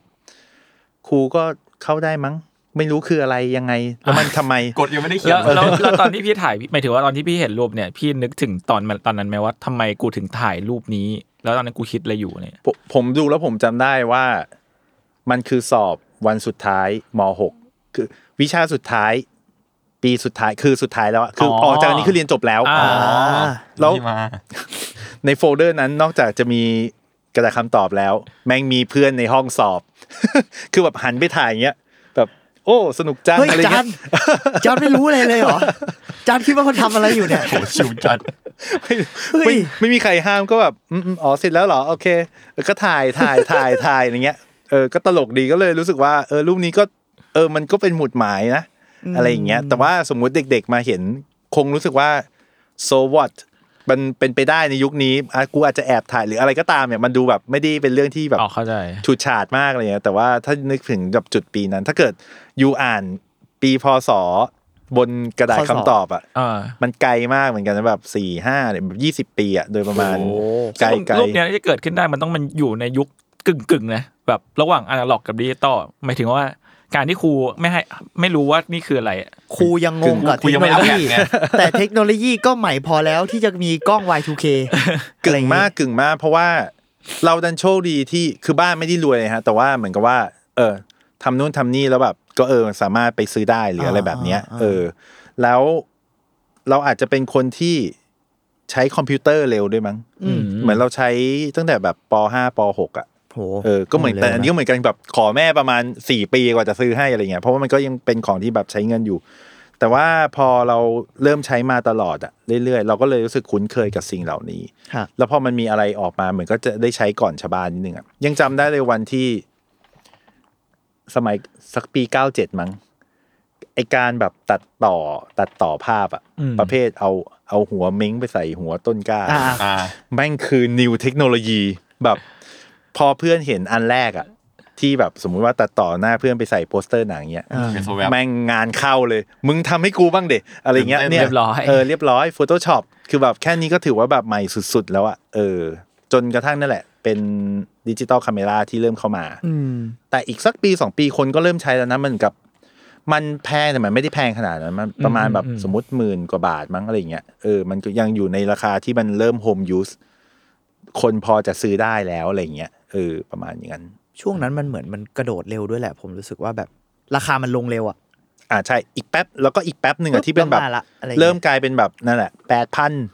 หมื่นสองหมื่นหนึ่งเก้าพันอะไรเงี้ยแบบเริ่มลงมาที่แบบจับต้องได้ คนเริ่มใช้มากขึ้น เออเพราะว่ามันมันมันมันดิสรับมากเลยมันถึงว่าอ๋อ ไม่ต้องอัด โอ้โห เราจะประหยัดเงินกันไปอีกเท่าไหร่อะไรเงี้ยเออมันแบบคิดง่าย ๆ ว่า แปลว่า เราไม่ต้องเสียเงินซื้อฟรีไม่ต้องเสียเงินอัดรูปด้วยอืมก็ประหยัดไปเยอะนะเพราะว่าม้วนหนึ่งสมมติสมัยก่อนสองร้อยสองร้อยสามร้อยอัดอีกแผ่นละสามบาทอืมก็อีกร้อยกว่าบาท บวกบวกๆกันก็แบบสามร้อยสี่ร้อยเงี้ยอืมถ้าเกิดแบบเราก็เวลาเราซื้อของเราจะคิดว่า เราจะใช้สิ่งนี้ตลอดไปอะ มันก็รู้สึกคุ้มด้วยอัตโนมัติอะไรแบบเนี้ยเออประมาณอย่างนั้น แล้วพอที่ในบ้านด้วยมึงแบบสมมติสมัยยุคที่เรายังอัดรูปอยู่อะคือเราก็ต้องเก็บแบบ ใส่บ้ามอะต้องมีเต็มชั้นหนึ่งแหละใช่ใช่อันเนี้ยสมมุติว่าเราอะเมมสมัยนั้นอะแต่ผมว่าเมมสมัยนั้นก็ถึงแบบถึงร้อยรูปแล้วอะเรามีใช่ร้อยร้อยเรามีรูปร้อยกว่าใบเอออยู่ในเมมโมรี่สติ๊กไอ้ก้อนสี่เหลี่ยมอันนี้อะไรเงี้ย เออ ก็เลยรู้สึกว่าเออเป็นเรื่องที่ฟิลสามสิบสองเมก นั่นอ่า32การ์ดเออเออที่มันใส่ได้อะไรอย่างเงี้ยแบกบระจกมันก็สิบหกอะไรประมาณเนี้ยหกสิบสี่นี่สุดยอดร้อยี่แปดนี่คุณเป็นอีกชนชั้นหนึ่งอะไรเงี้ยอันนั้นต้องเป็นแบบโทรศัพท์กีกอะยุคกีกอะไรเงี้ยอะไรอย่างเงี้ยก็เออ ก็จะเป็นบรรยากาศยุคนั้นมันก็จะประมาณนั้น ผมว่าน่าสนใจเหมือนกันเพราะว่าเราส่วนตัวผมคิดก่อนว่าแบบ อืมหมายถึงว่ายุคเราเราก็คาบเกี่ยวประมาณหนึ่งเนใช่อะใช่หมายถึงใช่ว่าสำหรับผมเองเจนวอะไรเงี้ยมัน เราผมมักจะมีภาพว่า การเข้ามาของ ดิจิตอลอะอืมหรือว่ายุคแบบโซเชียลหรือว่าคลาวหรืออะไรก็ตามอะมันทำให้ เรารู้สึกว่าเราเก็บของง่ายขึ้นอืมเยอะขึ้นอะไรเงี้ยแต่พอเมื่อกี้ฟังที่พี่เต๋อพูดแล้วแบบกลายเป็นว่า มันทำให้ของหายง่ายขึ้นด้วยอะอืมและและมันกลายเป็นว่าความทรงจำเราเปราะบางขึ้น ไปซะอย่างนั้นในช่วงที่ดิจิตอลเข้ามาทั้งทั้งที่มันฟังดูแล้ว ยุคอนาล็อกอะมันน่าจะสูญหายง่ายกว่า แต่พอมาฟังแล้ว เอ้ยเออว่ะดิจิตอลมันฮาร์ดดิสก์ตกนี่คือมึงตุ๊บเลยนะอืมฟิล์มคือบ้านไฟไหม้อะไรเงี้ยอืมหรือโอเค มึงทำหายหรืออะไรเงี้ยแต่ว่ามึงจะทำหายยากกว่า เพราะว่ามึงจับมันได้อะ มันจะแบบ เออ ผมว่ามันเป็นจะกลับไปที่เม้งทักแหละว่า อันเนี้ยที่เรารู้สึกเยอะ เพราะว่าเราเป็นช่วงคาบเกี่ยวด้วยแหละ เราจะเคยเห็นว่าก่อนหน้านั้นมันเป็นยังไงอืมและหลังจากไอ้นี่เข้ามามันเป็นยังไงอ่าเออ เลยจะรู้สึกว่า ไอ้ความแบบหายง่ายของมันน่ะก็เพราะว่าแต่ก่อนมันหายากไงเหมือนถึงว่าเคยสัมผัสพวกช่วงหายากมาแล้วอะไรอย่างเงี้ยอ่าอ่าสัมผัสจำความจำนวนน้อยมาแล้วว่าอ๋อปกติเราถ่ายรูปหกสิบรูปต่อปีเท่านั้นแหละครับ บางทีสองเออม้วนเออต่อปีก็ก็ไม่ได้ถ่ายอะไรก็จบไปหรืออะไรแบบเนี้ยหรือว่าตอนที่เราค้นรูปเก่าๆแบบจากฟิล์มอะเหมือนบางทีหนึ่งม้วนอะมีเราประมาณแบบตอนขวบหนึ่งกับสองขวบ เกือบเกือบจะอยู่ในม้วนเดียวมันมันมันห่างแบบมากๆอะไรเงี้ยพ่อแม่ก็ถ่ายแค่นั้นแหละ ถ่ายบางช่วงเวลาของชีวิต ช่วงที่แบบอะเดินได้แล้วแล้วอีกทีหนึ่งคือใส่เสื้อผ้าเองแล้วอะไรอย่างเงี้ยสมมติอ่าอ่าอ่ามันก็จะมันเลยรู้สึกว่าอ๋อแต่ก่อนมันเป็นยังไง ถ้าเปรียบง่ายๆ คือสมมุติว่าคุณสมมุติว่าคุณเคยใช้เอามั่วสมมุติว่าใช้ขับรถสมัยก่อน แล้วคุณมาขับรถสมัยนี้ คุณอาจจะรู้สึกว่ารถสมัยนี้มันไม่ค่อยแข็งแรงเลยเนอะแต่ถ้าเกิดคุณ โตมาในยุคสมัยเนี้ยคุณอาจจะบอกว่านี่คือแข็งแรงแล้ว โดยที่คุณไม่รู้ว่าแต่ก่อนมันแข็งแรงกว่านี้อีกอืมอะไรแบบเนี้ยเอออ แต่เราดันผ่านสองยุคเราเลยรู้ว่า หายากเป็นไง หายง่ายเป็นไง น้อยเป็นไงมากเป็นยังไง อะไรเงี้ยประมาณนั้นเดี๋ยวนี้ก็ยิ่งแบบ มันมีช่วงหนึ่งที่ว่า mem มันยังน้อยๆอยู่อะต้องมานั่งลบรูปอะไรอย่างเงี้ยเพราะต้องใช่จำเป็นต้องลบ ต้องเลือกลบ เพราะว่าไม่งั้นที่ไม่พอเทพอที่พอกับตอนเนี้ยมือถือหนึ่งเทแล้วอะอะไรเงี้ย ก็ถ่ายไปเหอะแล้วก็ลืมเออถ่ายเรานาก็นลืมมากกว่าจะเจอใช่อะไรเงี้ยมันเยอะขึ้นเรื่อยๆ มันเยอะขึ้นเรื่เอออยแล้วมันจะเยอะขึ้นไปเรื่อยๆ อืมอืมๆถ้าเกิดดูแบบดิจิตอลปีแรกที่ถ่าย สมมุติว่าปีหนึ่งอาจจะถ่ายสักพันรูปอะเต็มที่นั่นเยอะมากนะอืมล่าสุดคือรูปจากมือถืออะเดือนมกราคมปี 2023 คือ 4,500 รูปพี่ถ่ายเยอะเหมือนกันคือแบบอะไรวะแม่งหรือแม่งนับรวมจากที่กูแคปไปด้วยอะไรอย่างเงี้ยมันแบบเยอะไปหมดเลยอะอ่าอ่าอ่าอ่ามัมันแบบแต่ส่วนใหญ่คือถ่ายแหละ แล้วมัน ก็เหมือนคนปัจจุบันถ่ายมาบางทีก็แบบเหตุการณ์สำคัญก็คือตึ๊ดตึ๊ดตึ๊ดตึ๊ดตึ๊ดเอาคนรัรัววๆรัวหวังผลหวังผลๆเออ หรือผมเคยผมเคยเห็นน้องโทรศัพท์น้องเขาดูโฟโต้อัลบั้มบังเอิญเห็น เหมือนแบบเป็นรูปเหมือนเขาคงเซลฟี่ตัวเองแล้วมันแบบ ผมไม่รู้เขากดไปกี่รูปอะแต่ว่าในหน้าหนึ่งอะมันเป็นแบบรูปเดียวกันหมดเลยหรือแบบเนี้ย แล้วเขาก็ถ่ายขึ้นไป ก็ยังเป็นรูปหน้าเดียวกัน มันคงมีอะไรนะเบิร์สหมดเขาเรียกว่าอ่าเออ burst mode ปรึ๊ดไปเรื่อยๆอย่างเงี้ยมันเยอะมากคีย์เฟรมหนึ่งที่โอเค แล้วก็เอามาเออหรืออะไรค่อยไปแบบเลืนี้อกเออค่อยไปเลือกค่อยไปเลือก แล้วสมมติว่าอย่างพี่เต๋อถ่ายรูปเยอะอย่างเงี้ยสมมติในมือถืออย่างเงี้ยพี่เคยแบบว่าเลื่อนแล้วแบบเอ้ยรูปนี้กูไม่ชอบแล้ว ลบทิ้งไหมเออเคยลบรูปไหมพี่ น้อยมาก ยกเว้นเมมเต็มแล้วมันต้องถ่ายอันนี้จะเริ่มแบบต้องหาสมมติเวลาไปต่างประเทศอะไรเงี้ยจะแบบอ้าวเต็ม โอ้ดิมันโมเมนต์สำคัญเขาแบบจะเริ่มแบบอะไรที่กูแบบถ่ายเบิ้ลหรืออันนี้เหมือนกึ่งเอากึ่งเอากึ่งไม่เอาก็จะลบทิ้งอะไรเงี้ยจะเป็นเหตุการณ์อย่างนั้นมากกว่า แต่ว่าพอเราทำอันนี้มาตลอดจะค่อนข้างมีวิธีจัดเก็บที่ค่อนข้างแบบ เป็นระเบียบเรียบร้อยประมาณหนึ่งผมไม่ใช้ cloud ผมใช้ฮาร์ดดิสก์อืมเราไม่พังตุบนะพี่ แต่ว่าเนี่ย เวลาเราคุยกับเราเคยคุยกับที่คนที่สิงคโปร์ที่เขาทำ digital archive เขาก็จะบอกว่า เออ you อย่าไปเก็บนานนะสามปี you ซื้อใหม่แล้วย้ายเลยอ่าอะไรแบบเนี้ย ไม่งั้นก็เสี่ยง เออ แต่ว่าอย่างเราเคยใช้ cloud อะมันแบบ มันโหลดกลับมายากมั้งอ๋อ เพราะว่าเราจะกลับไปใช้เรากลับเรากลับไปหาบ่อยบางทีอะอืมแล้วมันต้องเวลาคุณอิงบน cloud บางทีมันต้องโหลด แม่งโหลดภาพไม่ขึ้น มันมันช้ากว่านิดนึงอะเออเอาเข้าใจเอออัแต่นนี้บางที preview รูปไม่ขึ้น ไม่รู้ว่ารูปนี้คือรูปอะไรใช่อันถ้าเกิดเราอยู่ในฮาร์ดดิสก์มันก็คือกดสมมติเรากด spacebar มันก็ preview ได้เลย มันอ่าเร็วกว่าเยอะมากอะไรแบบเนี้ยก็เลยไม่ได้เก็บไว้ในนั้นเออผมก็เอาลงคอมเหมือนกันนะส่วนใหญ่เพราะว่า ไม่รู้ว่าขึ้นข่าวแล้วมันรู้สึก มันไม่ Data มันไม่ได้อยู่กับ privacy เราอะไรปะเงี้ยเอเหรออเออรู้สึกอย่างนั้นจริงอะอ๋อนิดนึงว่ะแบบลีรู้กบีมบ่อง มันไม่มีอะไรสำคัญขนาดนั้นหรอกแต่แค่รู้สึกแบบว่ามันแบบ มันเหมือนเราอัพลง หลุดมันมือไม่ใช่ลุดโซเชียลมืหรอกแต่มันคือแบบ มันมันมันเป็นอาร์คีฟเออรวมอะ เอออ๋อหลุดมืเหมืออนเราไปนิดนึง เออเนื้ออกไหมมันเหมือนแบบเราเราฝากของแบบเออ ตู้ล็อกเกอร์สาธารณะอ่าอ่าอ่ามันมันปลอดภัยมันปลอดภัยแหแต่ละว่าก็เอ๊ะก็แต่มันินดก็หน่อยมันก็ตู้ล็อกเกอร์สาธารณะนึกออกป่ะมันไม่ใช่แบบกระเป๋าเอเราอมันกูจะไว้กระเป๋าตัวเองตู้ะไรล็อกเกอร์ที่เจ้าของมีกุญแจทุกตู้ด้วยนะใช่มันก็เลยแบบวันนี้คือที่เจ้าของเปลี่ยนนโยบายก็ได้เออเออเขาคงไม่ทำอะไรขนาดนั้นหรอกแต่ว่ามันแค่แบบเออรู้สึก รู้สึกหวงบางอย่างมั้งคุณเม้งครับกุญแจเราขอขึ้นราคาเป็น 25,000นะคุณจะเอาไหมนั่นแหละถ้าไม่เอาขนของออกไปภายใน 2 เดือนนี้แล้วพี่ก็ผมซื้โหลอด locker ต้อเองงก็ได้ต้องโหลดไฟล์ประมาณหนึ่งเทเลที่เอ้ยที่โยนลงไปจะมันมากอะซึ่งใช่ซึ่งเราเลยไม่ค่อยโยนไว้ยแต่ผมมันงุนหงิดมากเพราะมันชอบอัพเองอัตโนมัติ แล้วผมมาอ๋อปิดต้องไม่ได้เออต้องไปปิด แล้วถ้าปิดอะคือตอนที่เรารู้ตัวว่ามันอัพอัตโนมัติอะมันช้าไปแล้วอะคือถ้าปิดเขาบอกว่ามันจะลบทั้งหมดอ๋อ It's too late สักอย่างอ่าอ่าอ่าแล้วเราแบบ มันมีรูปไหนไหมนะที่กูยังไม่ได้อัพอ่า ใช่มันแล้วจะถ้าเรากดแล้วแบบเรามั่นใจว่าเราอัพอะเกือบทั้งหมดแล้วแหละ แต่ว่าถ้าสมมติว่าเราแบบ ถ้าเราพลาดล่ะอืมแล้วถ้าเรากดว่างั้นกูตัดจากคาวปุ๊บแล้วมันจะลบส่วนนี้ทิ้งอะไรเงี้ยเออมันก็แบบแล้วถ้าเราพลาดเอล่ะอชัวร์ไม่น่ามาหรือยังนะอมันจะไงี้ยเริ่มคิด เอออะไรผมก็ประมาณคิดเนี้ยอย่างนั้นนะผมเลยแบบ อืมผมจะเป็นแนวแบบทุกเดือนผมจะ อะเกือบเต็มละ อะ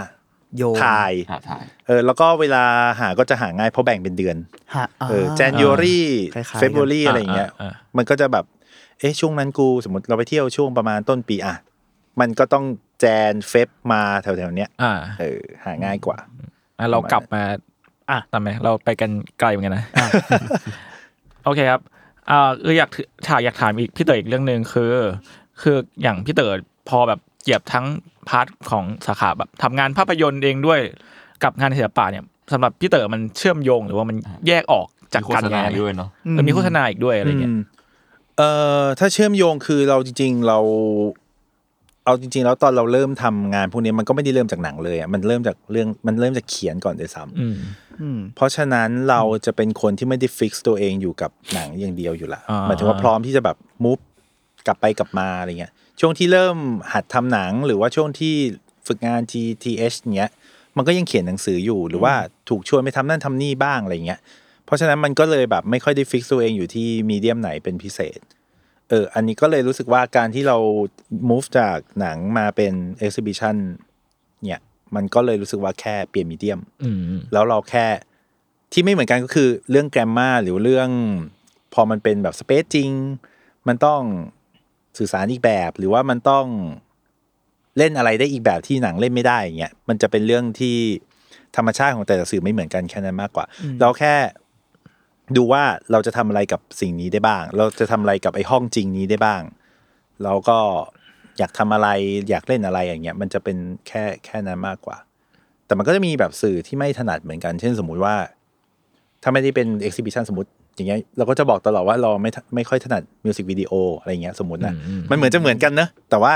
มิวสิกวิดีโอมันจะมีแบบเนื้อเพลงมาแล้ว มีเพลงมาแล้วด้วย มีอ่าบีทที่อ่าเราต้องทำอ่าตามเขาอะไรเงี้ยอันนี้ก็จะเริ่มรู้สึกว่าทำได้แต่ไม่ค่อยถนัดเออเนี่ยเราก็จะค่อยๆเรียนรู้ธรรมชาติของแต่ละอันไปเรื่อยๆ แต่เราแค่คิดว่า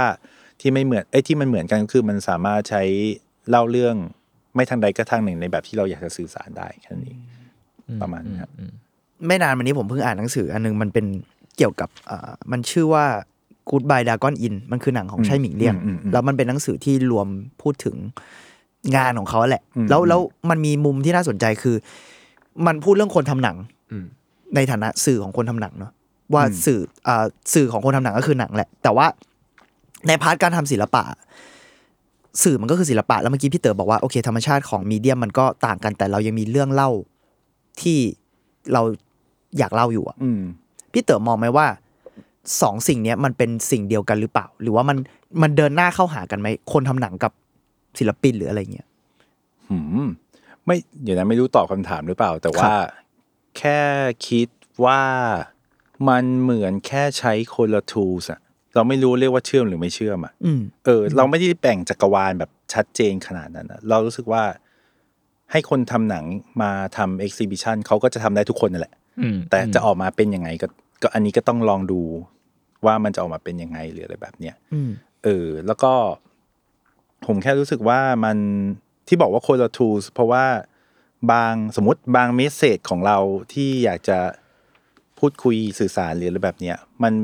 บาง tools มันทำไม่ได้อะอย่างที่บอกคือ พอมันเป็นภามันเป็นเป็นสื่อภาพยนตร์บาง เรื่อง touch อะไรก็หายไปเลยอืมเรื่องความเงียบหรือบรรยากาศหรือ อะไรที่มัน physical มากก็จะไม่มี แล้วบาง message มันสามารถถูกเล่าได้ผ่าน physical feeling อะไรพวกเนี้ยอืมอืมเอออ มันก็ต้องใช้ room มันก็ต้องใช้ของ มันก็ต้องใช้อะไรที่มันแบบ ต้องใช้การเดินของคนถึงจะรู้สึกเรื่องนี้นะเออหรือต้องใช้ไวยากรณ์ของ video art นะ ถึงจะรู้สึกถึงจะดูสิ่งนี้แล้วได้ความรู้สึกแบบนี้ หรืออะไรแบบเนี้ยมันเราก็เลยแค่คิดว่าเป็นเป็นทูที่ต่างกันมากกว่า แต่แน่นอนมันก็มันแต่ละอันมันก็ต้องเกิดจากการฝึกฝน เช่นสมมติว่าคุณจะมาทำหนังคุณรู้ว่าทูนี้มันใช้เล่าบีดนี้ได้มันอ่าทำให้เกิดความรู้สึกฮึกเหิมได้เลยอย่างเงี้ยแต่ว่าคุณก็ต้องไปเรียนรู้ไงว่ามันต้องทำยังไง ว่ามันต้องตัดยังไงมันต้องถ่ายอะไรมา มันต้องอะไรอย่างเงี้ยนู่นนี่ซึ่งบางคนเขาอาจจะชอบ แบบนี้อืมชอบไอการตัดต่อชอบการไปถ่ายมาก่อนแล้วค่อยมาเรียงอะไรแบบเนี้ย แต่ในขณะที่บางคนก็อาจจะถนัดจากการเล่นของจริงอ่าการทำ sculpture บางคนถนัดผ่าน painting มันก็จะต้องเป็น practice ที่เขาไปศึกษาต่าง ๆ กัน แล้วก็ไอ้ practice ที่ต่างกันเนี่ยบางทีคนเรามันก็ไม่ได้แบบจะถนัดทุกอย่างเนอะอืมเอออะไรแบบเนี้ยมันก็เลยบางทีมันก็อาจจะไม่ข้ามกันไป เพราะว่า โอ้โห ให้ผมไปปั้นก็ไม่ได้หรอกนะครับ ต่อให้ผมจะมีความสนใจก็ตามแต่ว่าพอปั้นอะไรออกมาก็แบบเชี่ยกูปั้นเยี่ยอะไรวะเนี่ยไม่ได้แบบตรงกับที่กูอยากทำเลยอะไรแบบเนี้ยเออ มันก็จะทำไม่ได้ประมาณนั้นอืมอืมครั้งแรก อันนี้ถามย้อนกลับไปนิดนึงเนอะอยากอยากรู้ว่าตอนครั้งแรกที่พี่เต๋อทำ exhibition เพราะพี่เต๋อทำหนังครับทำวิดีโอมาก่อนครับ ครั้งแรกที่ทำ exhibition อะตอนนั้นจำได้ไหมว่า เออเราเข้าไปทำมันได้ยังไง หรือว่าทำไมเราถึง อยากใช้ฟอร์มของนิทรรศการศิลปะแทน อย่างตอนมันก็คือไอไรยูลอใช่ใช่ใช่ครั้งแรกถ้าจำไม่ผิด ถ้าถามว่าเขาไปทำได้ไงจริงๆมันคือเกิดจากการชักชวนของทางแกลเลอรี่แหละ ก็คือครับพี่พี่ออฟพี่ลูกตาลเนี่ยเขามาเขามาหา เพราะว่า โดยโดยธรรมชาติเราจะรู้สึกว่าโลกคนทำหนังกับ art world มันแบบขาดออกจากกันอะแล้วเราก็ไม่เคยคิดว่าเราจะแบบกูจะมีสิทธิ์ไปทำอะไร มันแบบมันดูห่างไกลมากอะอืมมันเหมือนคนละคนละมหาลัยกันอะ เออ แต่ว่าพอมีวันหนึ่งมีคนจากฝั่งนั้นมาแบบ เฮ้ยทำไหม อะไรแบบเนี้ย ซึ่งก็จริง ๆ ก็ต้องมีการคุยกันอยู่ประมาณหนึ่งว่า สิ่งที่ผมทำได้มันไม่รู้จะเป็นสิ่งที่พี่มองเห็นหรือเปล่านะครับ เพราะว่าเราก็บางทีเราก็ไม่รู้จักโลกนั้นไงว่ามันต้องทำอะไรไม่ทำอะไร ตอนนั้นก็ยังเด็กด้วยแหละ อะไรแบบนี้เขาก็บอกว่า no no ไม่มีกฎ ถ้าเกิดมันเป็นพื้นที่ ถ้าเราเลือกอยู่แล้ว เราก็อยากให้อยู่ทำในสิ่งที่อยู่ต้องอยู่อยากทำหรืออะไรแบบเนี้ย เออ เราก็เลยโอเค มันก็เริ่มจากจุดนั้นที่พอเขาชวนแล้วเราก็ เอาไปดูที่ว่าอ๋อเราได้ทั้งห้องนี้เลยเหรออะไรเงี้ยนู่นนี่อะไรเงี้ยแต่ก่อนมีสองห้องด้วยเพราะว่า bookshop ตอนนั้นยังไม่มี bookshop อืมเราก็จะเรียกว่าห้องเล็กอ่าเออเพราะงานแรกเราแสดงสองห้องเลยก็คือ มีห้องเล็กกับห้องใหญ่อ่าเอออะไรออ๋อย่างเอเงี้อยใช่ใช่ใช่ใช่แต่ก่อนมันยังไม่มีร้านหนังสืออะไรเงี้ยเออเสร็จ ก็เลยค่อยๆคิดว่าก็ค่อนข้างตาม step แหละโอเค เราถ้าเราเล่นกับพื้นที่เราจะทำอะไรได้บ้างคราวเนี้ยมันก็จะเริ่ม ไปเช็คความรู้สึกว่าเหมือนที่เราเคยไปดู exhibition คนอื่น หรือว่าเราจะเริ่มศึกษาว่ามันทำอะไรได้บ้าง ใครเคยทำอะไรมาบ้างอะไรแบบเนี้ยแล้วแบบไหนที่เรารู้สึกว่า เรา มัน มันใกล้ๆกับที่เรายังเราอยากทำอะไรเงี้ย เออ ประมาณนั้น ก็เลยค่อยๆค่อยๆเริ่มจากตรงนั้น แล้วเราว่ามันเป็นเพราะ curator ด้วยแหละที่ไม่ได้มา fix อะไรอะอืมเออ ที่ไม่ต้องอย่างนั้นอย่างนี้ไม่ต้อง คือ you เอาแบบ principle ที่you แบบถนัดมาทำซึ่งครับตอนนั้น โดย main ก็คือทำหนังเขียนเอบทอก็เลยเราก็เลยแบบเขียนบทเป็นงานได้ไหมอืมถ้าไม่ใช่เขียนบทเพื่อไปทำหนังอะมันเขียนบทจากอะไรได้บ้างหรืออะไรแบบเนี้ยกับโดยพื้นฐานตอนนั้นเราทำไอ้โปรเจกต์เขียนบทจากรูปอยู่แล้วอ๋อเออ มันอันนั้นอันนั้นคือสตาร์ทหนึ่งเลยว่าแบบอืมโอ้ ผมทำอันนี้อยู่แล้วนะครับทำเล่น เขียนไปถ่ายรูปมาแล้วก็เขียนบทจากรูปเออทำไว้สักห้าอันสิบอันแล้วครับ ลองทำอันนี้กันต่อไหมหรืออะไรแบบเนี้ย เออ ก็จะงานที่ติดกำแพงก็จะเป็นบทที่สร้างจากรูป แล้วก็เหมือนเดิมพอมาคิดถึง space กลางว่าทำอะไรได้บ้างอะไรแบบเนี้ยมันก็จะแบบอะค่อยๆคิดว่าอยากทำ live screenwriting นะ มันไม่เคยทำเหมือนกัน ในฐานะคนเขียนบท ปกติเราเขียนแบบแบบ passive แบบเขียนแบบเขียนเองเนี่ยอันนี้คือแบบเขียนแล้ว react กับคนเป็นไงวะเออเราว่าจะเป็นเพราะว่ามัน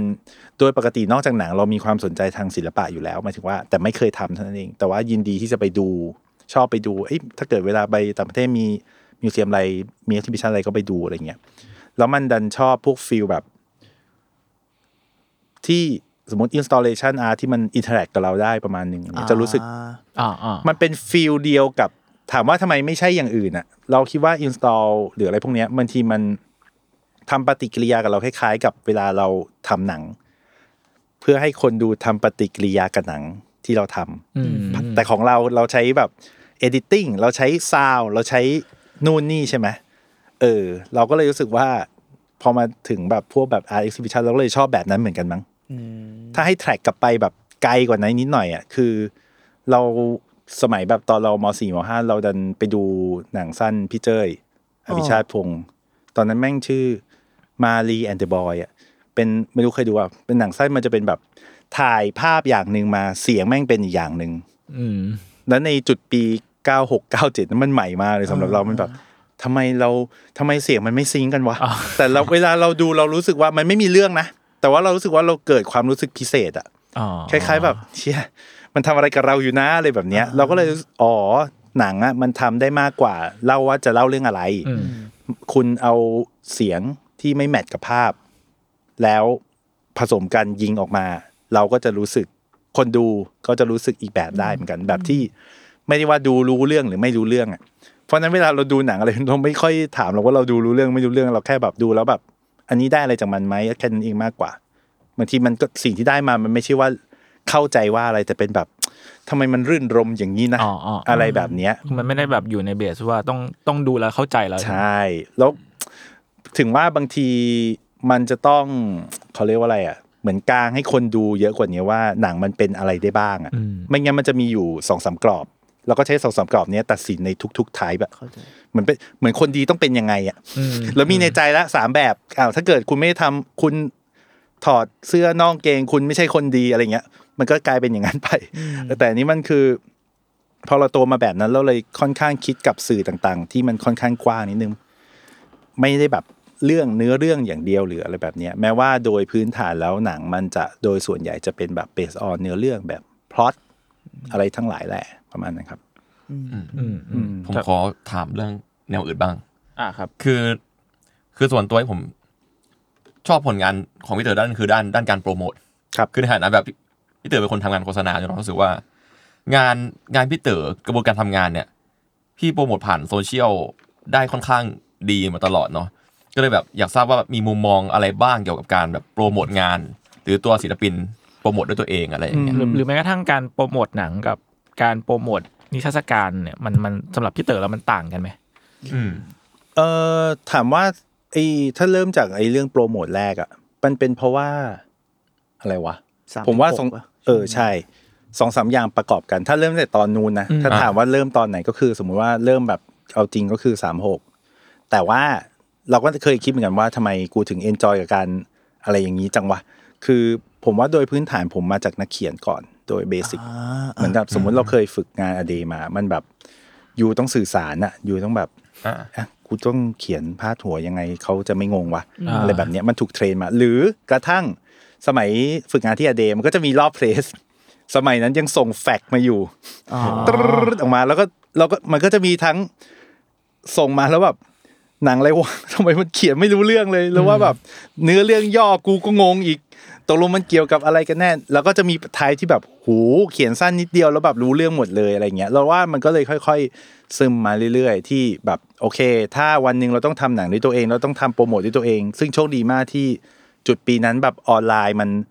เริ่มจะตอนนั้นใหม่มากครับเอาจริงไม่ไม่ไม่ไม่มีใครทำเลยเว้ยเพราะฉะนั้นมันจะไม่มีตัวอย่างอะไรเลย แล้วก็แบบโอเค มันฟรีอะมันก็ต้องใช้แหละ โอเค กูกูเขียนเหมือนกูทำ magazine แล้วกันอะ magazine เล่มนี้ธีมของเราก็คือหนังเรื่องสามหกต้องสื่อสารอะไรบ้างอะไรอย่างเงี้ย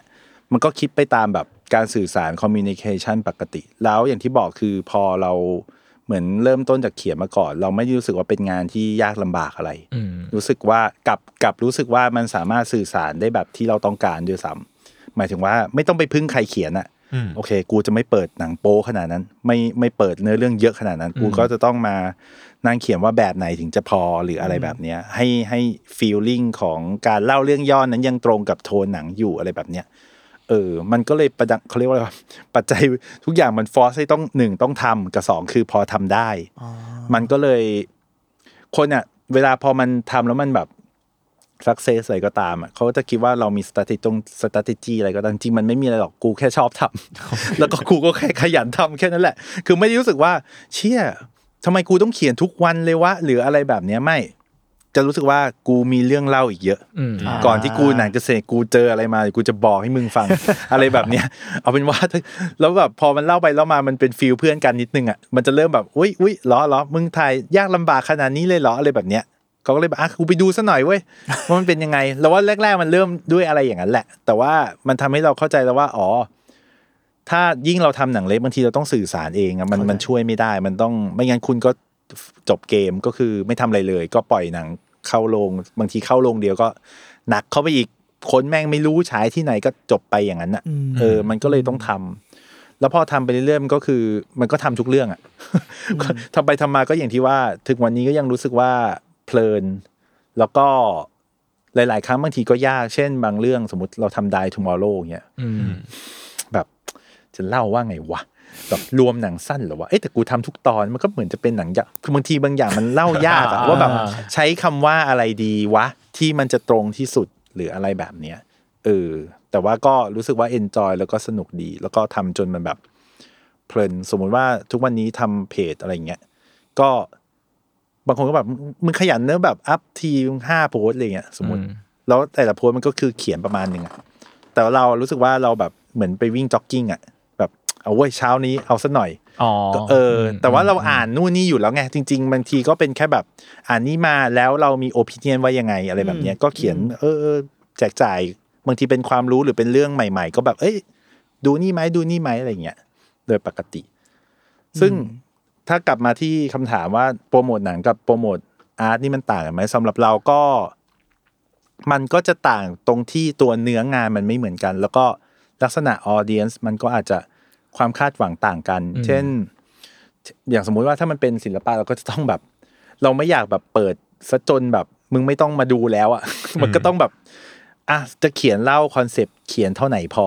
ไม่อยากโปมากซะจนแบบ ไม่ต้องไม่ต้องคิดอะไรกันอีกแล้วครับ หรืออะไรแบบเนี้ยเออ หรือว่าเขาเรียกว่าอะไรอะถ้าเป็นหนังอะมันก็จะมี format ชัดเจนมั้งเข้าใจง่ายอ่าหมายถึงว่าอาจจะทำมาบ่อยก็อะหนึ่ง ภาพนิ่งสองเนื้อเรื่องสาม trailer teaser อะไรก็ว่าไป อะดู reaction คนว่าไงซูนคนงงอะไรหรือเปล่า มันคือแบบปิงปองนิดนึงอะอืมแต่ art มันค่อนข้างสื่อสารทางเดียวนิดนึง เพราะเวลาเวลาคนดูแล้วชอบมันไม่ได้เป็นแบบสนุกจังค่ะ สิบอ๋อสิบมันไม่ใช่อันนั้นอะรีวิวรีวิว HEAVY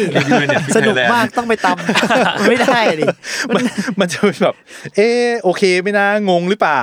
ทำไมถึงยังไม่มามันจะเหมือน feel event นิดอ่าๆบางทีแบบ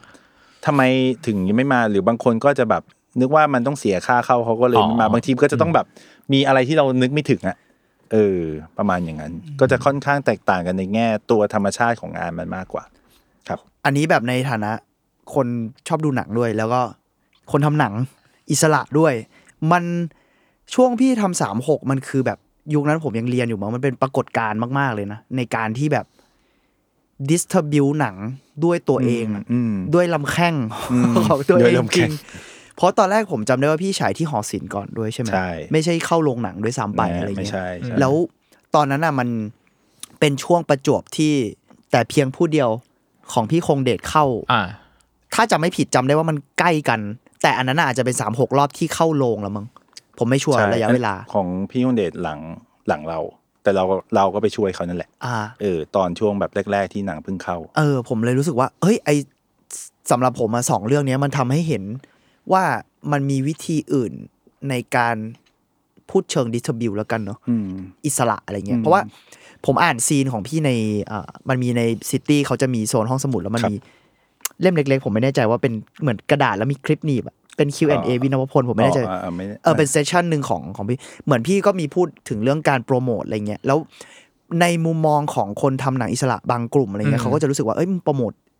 เยอะไปหรือเปล่าอืมหรือว่าอะไรเงี้ย เออเลยเลยสนใจในแง่มุมนี้ด้วยว่าพี่คิดยังไงกับการโปรโมท ด้วยตัวเองอะของหนังอิสระ คือเมื่อกี้ก็ตอบไปประมาณนึงแล้วเนอะอืมว่าแบบโอเคเราเงินทุนแล้วก็ condition ต่างๆ แล้วพี่เองก็ชอบสิ่งนี้อยู่แล้ว แต่ว่าอืมผมแค่มองว่า ถ้าพี่มองในการโปรโมทหนังอิสระกับหนังเรื่องอื่น ๆ ด้วยอะเออพี่มองเรื่องนี้ว่าไงบ้าง วิธีการโปรโมทหรือว่ามันควรจะมากกว่านี้ไหมหรือว่าอืมอาจจะไม่ต้องคำว่ามากกว่านี้แต่หมายถึงว่าวิธีอื่นที่เผื่อแนะนำหรืออะไรเงี้ยครับ อันนี้เม้งหมายถึงปัจจุบันหรือว่าพูดถึงจุดเวลานู้นอ่า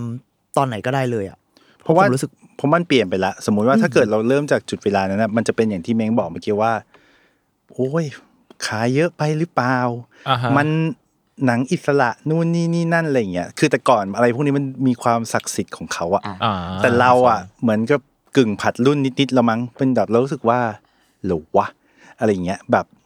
กูแค่สื่อสารว่า กูฉายที่ไหนนี่กูทำไม่ได้เลยเหรออะไรเงี้ยอ่าคือแต่ก่อนมันเวลามันไม่มีมันไม่มีเลยเว้ยน้อยมากๆซะจนแบบ ถ้าเกิดคุณไม่เป็นคนตามหนังนี่ step หนึ่งและตามหนัง independent อะอ่าคือจะไม่มีวันรู้เกี่ยวกับสิ่งนี้เลยเว้ยแล้วเราก็ตั้งคิดว่า ก็ก็ไม่เห็นเป็นไรปะวะมันแค่คอมมิ n นิเคชันอืมเพื่อให้คนมาดู แล้วถ้าเกิดคนไม่มาดูหนังเรามันก็จะหายสับสูญนะงั้นอ่าถ้าเกิด ต้องทำวิธีนี้ก็ต้องทำปะวะอืมมันก็แค่มันแค่สำหรับเรามันแค่เรียกคนมาดูอะมันคืออมคุณส่งอินโฟให้ถึงคนอะแล้วคนไม่มาดูอะก็ว่ากันไป แต่บางคนอะเขาชอบบอกว่ากูอะอยากดู แต่มันออกไปแล้วเหรอกูไม่รู้กูไม่เห็นรู้เลย อะไรแบบเนี้ย กับหนังอิสระที่ก่อนหน้านี้นั่นแหละอืมอืมเราก็เลยรู้สึกว่าอ้าวเขาแค่ไม่รู้นี่หว่าเพราะฉะนั้นมันจะต้องสื่อสารโว้ยอะไรอย่างเงี้ยเออ trailer เล่าเรื่องสักหน่อยหนึ่ง ไม่ได้เป็นแบบช็อตเดียวจบอะไรเงี้ยเอออันนี้แบบเล่าเรื่องสักหน่อยหนึ่งอะไรอย่างเงี้ยว่ามันเกี่ยวกับอะไรไม่ต้องแบบละเอียดก็ได้ แต่ว่า feel ประมาณไหนเหมาะกับใครอะไรแบบเนี้ยซึ่งย้อนกลับไป 2012 คือเป็นเป็น taboo หน่อยๆเป็นแบบเหมือนแบบทำไมทำแบบดูขายจังอะซึ่งมัน มันแปลกเหมือนกันเนอะเพราะว่าเราอะรู้สึกว่าจริง ๆ independent เมืองนอกอะเขาก็ต้องทำโปรโมทนะมันอ่าปกติมากๆไม่งั้นมึงจะรู้จัก Trainspotting ยังไงบางทีมันแบบมันไม่มีวันรู้เลย ถ้าเกิดคุณไม่ทำอะไรเลยอะใช่ไหมเออ ซึ่งตัดภาพมาที่ 2023ทำทุกเรื่อง อยู่ดี แต่ว่าในจุดปี 2012 คือ ก็มี feel แบบ ผมไม่รู้จะใช้คำว่าโดนด่าหรือเปล่าแต่มันเป็น feel แบบแซะอะเป็นแบบ แหมนู่นนี่นี่นั่นยิ่งตอนแมรี่แม่งไปกันใหญ่เลย มันแบบ independent หนังหนังอิสระมันไม่เคยแบบ มีคนมาต่อคิวแบบหน้าโรงอ่ามหาศาลขนาดนั้นอะมันดูผิด image ด้วย มันดูผิดหลักการอะอ่าแต่ว่าไม่ดีเหรอครับ ดีแล้วที่มีคนมาดูไงใช่ผมว่าเป็นเรื่องที่แบบเออเป็นปรากฏการณ์หลายเรื่องเลยคือในคือช่วงนั้นคือผมตอนนั้นผมแค่คิดว่า ไม่ดีหรอกครับ เพราะว่าถ้าเกิดเขาเริ่มใกล้ชิดกับสิ่งนี้มากขึ้นน่ะอืม เขาก็จะได้สปริงไปดูไปดูอันอื่นไงอันอื่นบ้างว่าแบบอ่าอ๋อเฮียมันไม่ได้น่ากลัวอย่างที่คิด อ่าหรือว่าถ้าเกิดดูแล้วไม่ชอบ ก็อาจจะมองหาช้อยส์อื่นบ้างรู้ว่าเริ่มมีหนังประเภทนี้เกิดขึ้นมาอะไรแบบเนี้ยคือเรารู้สึกว่ามันมีแต่ข้อดีน่ะเออ เพราะว่ามันมันทำให้คนมันใกล้ชิดกับศิลปะในปีนั้นนะมากขึ้นเอ่อหนัง independent ต่าง ๆ มากขึ้นรู้สึกเข้าถึงได้บ้าง รู้สึก มันก็อาจจะเป็น choice หนึ่งของเขาได้นะอะไรอย่างเงี้ยพอมันเริ่มหาวิธีสื่อสารมาถึงแล้วหรืออะไรแบบเนี้ยเออก็ต้อง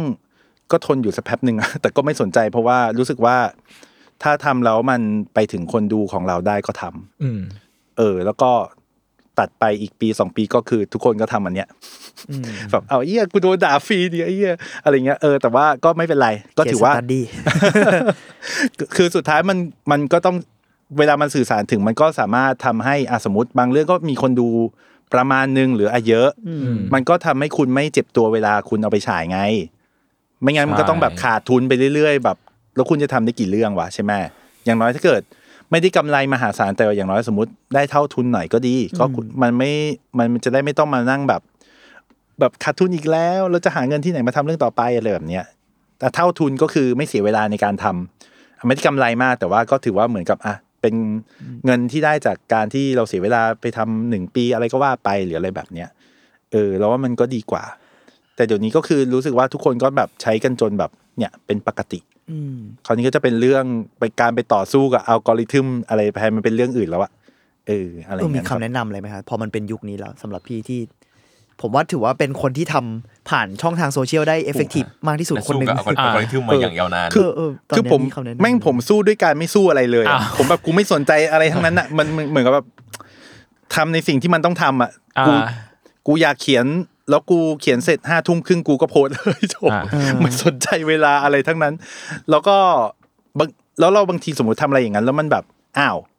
ก็คนอ่านเยอะนี่หว่าแบบเอาตื่นมาอีกทีสามพันห้าร้อยไลค์ไปแล้ว แชร์อีกสองร้อยสมมติ แต่โพสต์ตอนห้าทุ่มครึ่งในวันอาทิตย์อะไรแบบผิดหลักการไปสมุดเราก็เลยโอเค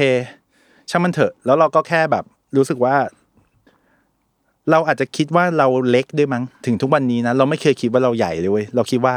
ทำเท่าที่อยากจะทำนั่นแหละ แล้วก็อย่าไปคาดหวังว่า เราจะต้องพิชิตทุก segment อะไรแบบเนี้ยเอากูเอากูเอาแค่นี้แหละ เอาแค่เท่าที่เขาติดตามหรือว่าเขาสนใจอะไรแบบเนี้ย เพราะฉะนั้นคุณจะไม่ค่อยมี worry เท่าไหร่ แต่ปรากฏว่ารู้สึกว่าใช้วิธีนี้แล้ว work เหมือนกันหมายถึงว่าเออก็เขียนที่สนใจอะอะไรที่มันแบบสมมติบางเรื่องก็ nerd nerd ลึกๆก็เขียนไปเถอะก็คงมีคนอ่านแหละ บางทีมันก็ออกไปไกลกว่าที่เราคิดเหมือนกันเหมือนมันจะเริ่มหาออเดียนส์ของเราเองอะไรอย่างนี้แล้วปะใช่แล้วก็ แล้วพอเราเป็นวิธีนี้สมมุติว่าบางทีต้องทำงานออนไลน์ สมมติทำโฆษณาเราก็เราก็ไม่เคยรับประกันกับลูกค้านะว่าเป็นแบบทำกับผมล้านวิวแน่นอน Viral อะไรเงี้ยชัวร์เออไวรัลชัวร์บางทีก็ไม่ไวรัลครับมันก็มีบ้าง อะไรอย่างเงี้ย บางทีได้ก็ก็ไม่มีใครคาดคิดนี่ครับ เวลาได้มันก็ได้เลยอะไรแบบเนี้ยเออก็เลยไม่พยายามไปเป็น ไม่ไปเล่นเกมนั้นเอางี้ดีกว่าอ่าเอาเกมกูได้แค่เนี้ยอะเล่นไหมอยากเล่นด้วยกันมาเล่นด้วยกันก็มาอะไรแบบเนี้ยเออ ซึ่ง ก็ผมก็ไม่รู้ว่าจะไปตกอยู่ในเขาเรียกว่าอะไรอะตำราไหนของ marketing หรือเปล่า แต่ว่าเราแค่เราแค่ทำในสิ่งที่เราต้องทำอะเออ สมมุติว่าผมเขียนถึงเรื่องการเขียนบท สมมติผมมีอัลบั้มหนึ่งชื่อเผื่อตัน คือช่วงนี้เขียนบทอยู่แล้วแบบบางทีก็ตันวิธีแก้กูคือไปอ่าน interview ชาวบ้านแล้วบางทีก็รู้สึกว่า เออ มีประโยชน์เหมือนกันนะเนี่ย อ๋อทำอย่างนี้ก็ได้เหรออะไรเงี้ย เราก็เลยแบบ โอเค เอาอันนี้มา เขียนว่าเขาพูดว่ายังไง และเราคิดเห็นว่าอย่างไรอืมซึ่งเอาจริง ๆ เราเป็นดูเป็นคอนเทนต์ที่ไม่น่าจะทำอะไรได้กับ ผู้คนมันแบบเฉพาะทางมากๆอะเออ แต่ว่าอ้าวตอนโพสต์ออกไปก็มีคนอ่านแบบ เยอะประมาณนึงเลยแหละอะไรแบบเนี้ย แต่เราอะไม่ได้มีเป้าหมายไงว่า ทุกโพสต์ผมมันต้องหนึ่งพันห้าร้อยแชร์อะไรอย่างเงี้ยผมก็แบบบางบางอันไอเขียนบทเนี่ย บางอันก็เจ็ดร้อยแชร์ บางอัน หนึ่งร้อยบางอันยี่สิบห้าผมก็แบบมันไม่ได้มีผลอะไรกับเราอะเราก็แค่แบบอ๋อไม่กูก็แชร์แชร์ไปเรื่อยๆ ที่กูต้องทำนั่นแหละประมาณนั้นมากกว่า แต่เห็นมีบางอัน ไม่รู้ว่าผมโดนยิงสปอนเซอร์ มันก็มีบูธบ้างบางอันใช่ไหมเพื่อแบบมีหึไหมไม่มีเลยทำไมผมโดนยิงสปอนเซอร์นวพลวะไอ้เชี่ยจะเป็นชื่อบ้าว่าฟิกชั่นเหรอจริง มันคืออะไรอะโพสต์ไหนๆในงานลูแบกบค้าเปไอล่าจีหรือเออหรืองานลูกค้าวะไม่แน่ใจ no จริงเหรอมันไม่มีน้อยมาก ไม่มีมั้งมีไม่ไหมมีไม่มีไม่มี เชี่ยพี่โดผนมเจ็ดจำได้สแกมเปล่ากำกำลังจะบอกว่าน้อยมากเช่น สมมติว่าปีที่แล้วอาจจะมีหนึ่งอันน่ะอะที่ไรเขาอแบย่าบงนั้นมั้งขอเข้ามาบูธหลังบ้านเลยนะคะแต่ว่าแบบเป็นจะเป็นโฆษณาอ่าแต่ว่านี่ผมเป็นกลุ่มเป้าหมายของเขาเหรอเนี่ยอะไรวะทำไมกูโดนวะแต่โดยปกติคือไม่มีเลยไม่มีเลยใช่ไหมใช่ใช่เพราะผมเองก็รู้สึกว่าผมเคยทำเพจยังทำอยู่ ซึ่งพอเราเริ่มไปผูกกับ boost post หรืออัลกอริทึมอะอืมมันลดออร์แกนิกเรานะ อันนี้พูดในเชิง marketing อ่าอ้าวมันลดออร์แกนิกเราแบบ สาสารเสพติดเหรอสุดสารเสพติดเลยอะเขาทำมันให้เหมืเราอนประมาณว่าถ้าเกิดเราไม่จ่ายอะถ้ามึงไม่จ่ายกูมึงอย่าคิดว่ามึงจะได้สิ่งที่มึงเคยได้อะไรอย่างเงี้ยนึกคอวาอมกปะสุขที่มึงเคยมีอะเออเพราะมันมันเคยมีช่วงที่แบบแชร์แล้วมันไปไกลอะไรเงี้ยเออแต่ว่าพอแบบเราเริ่มผูกบัญชีกับเขาจ่ายอะไรเงี้ยมแม่งหายหมดเลยอะเพราะฉะนั้นเออจริงๆแล้วมันอาจจะมีวิธี reverse บางอย่างที่น่าสนใจเหมือนกันพอมาเมื่อกี้ฟังที่พี่พูด ซึ่งมันอาจจะฟังดูยากหรือว่าเปอร์เซ็นต์เป็นไปได้มันอาจจะต้องเสี่ยงกันหน่อยแต่เออมันก็ดูน่าสนใจที่เราจะแบบ ไม่รู้ว่าผมแค่รู้สึกว่าเราควรหาข้อยกเว้นกับอะไรแบบนี้บ้างอะไม่งั้นทุกคนมันทำตามทางเดียวกันหมด แล้วมันพอมันไม่มีข้อยกเว้นแล้วมันทำให้ มันถูกผูกขาดได้อะไรเงี้ยมึงอืมอันนี้อาจจะเป็นอีกอันหนึ่งคือผมแค่รู้สึกว่ามันอาจจะเป็นวิธีคิดเราด้วยมั้งซึ่งเป็นวิธีคิดตั้งแต่เราทำงานแรกๆด้วยแหละครับเหมือนเราโตมาจากแบบหนังเล็กอะหรือว่าอะไรก็ตามแล้วเหมือนเรารู้ตัวอยู่แล้วว่า สิ่งที่เราทำอะมันมันไม่ได้แบบแมสขนาดนั้นหรอก แต่ว่าเราแค่คิดว่าจะทำยังไงให้ เรายังทำในสิ่งที่เราทำไปได้เรื่อย ๆ แบบอืมสบายอะถ้าดีอย่างดีคือสบายตัว ไม่ต้องแบบรวยอะไรเงี้ย แต่ว่ายังได้ทำเรื่อยๆนะเราอะคิดอย่างนี้มาตลอดจนถึงวันนี้เลยนะ เพราะฉะนั้นบางทีอันไหนได้บ้างไม่ได้บ้างเราจะไม่ค่อยซีเรียสเท่าไหร่ ก็คือได้ก็ดีแหละ ได้มันก็ดีกว่าก็ชัวร์อยู่แล้ว แต่ว่าถ้าไม่ได้ก็คือบางทีมันก็เป็นทางที่เราเลือกเองอะว่า แหมก็รู้แหละว่า ถ้าเลี้ยวขวาจะไปได้อีก แต่ว่ากูทำใจไปไม่ได้กูอยากทำอันเนี้ยอยากลองดูว่าเป็นยังไง เพราะว่าบางครั้งเราแค่รู้สึกว่า ถ้าเราอยากเป็นอะไรเราอยากเป็นหมายถึงว่าเราอยากทำงานที่เรา มันเป็นเราร้อยเปอร์เซ็นแล้วมันไปได้อะบางแล้วบางอย่างมันต้องลองอะแต่บางทีมันคุ้มลองนะ เพราะว่าถ้าเกิดคุณไม่ลองอะคุณก็จะแบบอะกลับไปทำแบบที่เขาทำเถอะมันชัวร์ๆแต่ถ้าเกิดคุณลองเนี่ย ก็อาจจะเฟล แต่ถ้าไม่เฟลล่ะ อ่าอยู่แม่งตลอดการเหมือนกันนะฮะหมายถึงว่าเอาจริงๆสมมุติเหมือนแซลมอนเนี้ยแบบอ่าลายเส้นโฆษณาแซลมอนเป็นอย่างนี้อย่างนี้ถ้าเกิดคุณกลัว fail แล้วคุณไปทำแบบปกติก็จะไม่มีลายนี้เกิดขึ้นมา แต่พอคุณทำแล้วแม่งอ้าว work อะทุกคนก็จะแบบเอาแบบที่เราเป็นอะเราอยากอยู่แบบนี้มากกว่าประมาณนั้นครับ คือเมื่อกี้พอเราพูดเรื่องโซเชียลแล้วก็ตัวตนของพี่เต๋อด้วยเนอะพออันนี้พูดในเชิงแบบ ไม่แน่ใจหยาบไปนิดนึงแล้ว แต่ผมรู้สึกว่าพี่ก็มีความเป็น branding แล้วในในระดับหนึ่งเนาะด้วยด้วยตัวของแบบอะอย่างเพจนวพลเองหรืออะไรเงี้ยอืมเพราะฉะนั้นมันก็เลยมันมันคือสถานะความเป็นแบรนดิ้งของพี่หรือความในแง่หนึ่งบางคนก็อาจจะมองว่ามีความเป็นไอดอลอะไรบางอย่างอืมอะไรเงี้ยอืมผมเลยสนใจว่าไอสิ่งต่างๆเหล่าเนี้ยอย่างสิ่งที่เราแชร์เองบางทีมันก็ไม่ได้เกี่ยวกับงานเราอย่างเดียวอืมมันมีเรื่องความสนใจหรือว่าอืมเราไปเจอเหตุการณ์อะไรมาแล้วเรามาแชร์อะไรเงี้ยครับเอ่อ หมายถึงไอ้เรื่องเนี้ยมีผลกับตัวพี่ยังไงบ้างไหมการที่คนอื่นเขาไม่ได้มองเราแค่ใน part งานคือเขาไม่ได้ใช่ห part เออเขาไม่ได้ตามแค่การทำงานของเราเขามองไลฟ์สไตล์ของพี่ไลฟ์สไตล์ด้วยอืมความเห็นอืมด้วยอืมอะไรเงี้ยแล้วก็นอกจากมันมันกระทบพี่ยังไงเนี่ยเออผมอยากรู้ด้วยว่า หรือพี่มองมันเป็นสิ่งเดียวกับงาน ผมคิดว่าไอ้ที่มันเหมือนใช้หลักการง่ายๆคือไอ้สิ่งที่เราโพสต์ public ไปมันตรงกับตัวเราอะแค่นั้นเลย เพราะฉะนั้นเราจะไม่รู้สึกว่ากูต้องระวังอะไรหรือเปล่าหรือแบบเนี้ยถ้าเกิด ถ้าเกิดคุณชอบคุณก็จะชอบอันที่ตรงกับชีวิตจริงเรานั่นแหละอ่าถ้าคุณไม่ชอบก็คือไม่ชอบ ก็จบเพราะเพราะฉะนั้นมันจะไม่มีการแบบ please อะไม่ได้มีการแบบเชี่ยเขาไม่ชอบกูว่ะกูทำให้มันให้เขาชอบดีกว่าบิดไปนิดนึงดีกว่าอ่า แล้วอาจจะไม่ต้องจริงมากก็ได้ แต่ว่าอาจจะทำให้เราได้กรุ๊ปนั้นมากขึ้นแต่เราไม่เอาเราขี้เกียจขี้เกียจไปแบบอยู่ในชีวิตจริงมึงไม่เห็นทำอย่างนั้นเลยอะไรอย่างเงี้ยเราพยายามจะให้มันค่อนข้างใกล้เคียงกัน เหตุการณ์ที่เจอคือเหตุการณ์ที่เจอไม่ไม่ใช่เหตุการณ์ที่ไม่เจอแล้วมาเขียนว่าเจออ่าเข้าใจหรืออะไรแบบเนี้ย อันไหนที่รู้สึก ไม่แน่ใจจะเขียวาไม่แน่ใจ เช่นสมมติว่า ผมเจออันนี้มา ไม่รู้ว่าใช่อันนี้หรือเปล่า ก็แลกเปลี่ยนกันได้ครับ จบ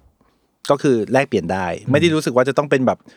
เรารู้ทุกอย่างพวกนายเชื่อเราเถอะไม่บางอย่างกูก็ไม่รู้หรอก ก็อืมคุยกันหน่อยก็มาคุยกันได้เหมือนกันเลยแบบเนี้ยก็เลย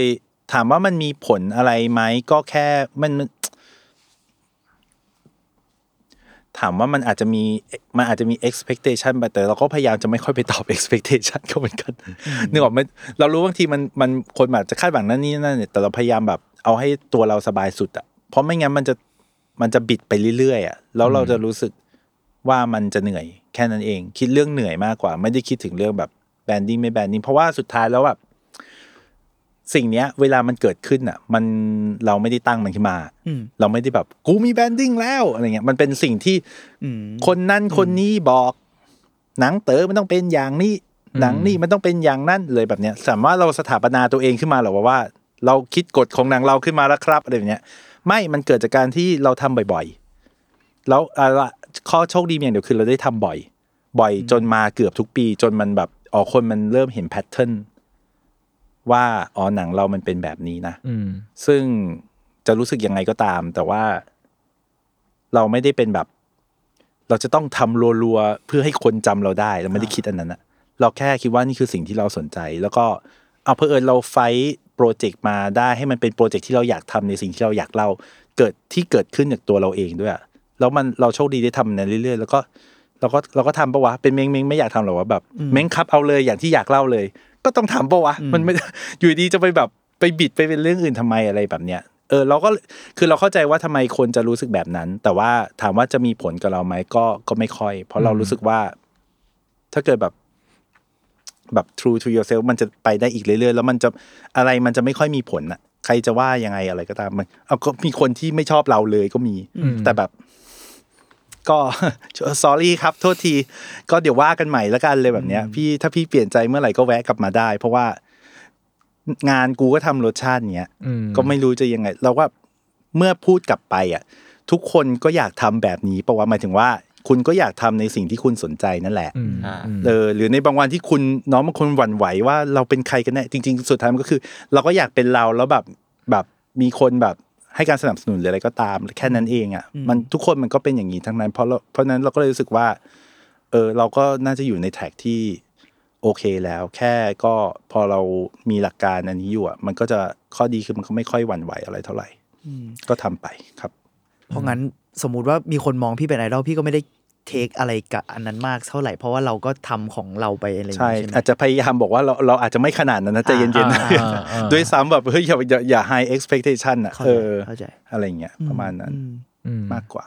ครับ ผมว่าอันนี้แบบพูดอีกรอบหนึ่งแค่รู้สึกว่า ดีที่เห็นคน ไม่รู้อะแค่ส่วนตัวรู้สึกว่า คนทำหนังที่ไม่ต้องคนทำหนังก็ได้คนที่ทำสื่อศิลปะอะไรเงี้ย พอได้แบบทำหลาย ๆ มีเดียมมันดูแบบ refresh ตัวเองเหมือนกันเนอะ ช่วยมากช่วยมากจริง ๆ แล้วมันมันดีที่ว่ามันแบบเปลี่ยนมีเดียมมาบางทีก็ไปเรียนรู้อะไรจากมีเดียมอื่นนั่นแหละอืมแต่บางครับทีก็กลับมาใช้ที่หนังเหมือนกัน มันเอาแบบมันดูแบบใช้เรียนรู้แล้วก็ใช้ไปไปมามาได้ใช่ เพราะอย่างอ่าสมมติเคสแบบนอกจากพี่เต๋อก็จะมีแบบพี่เจยแน่นอนอะไรเงี้ยแล้วก็มีใครอะ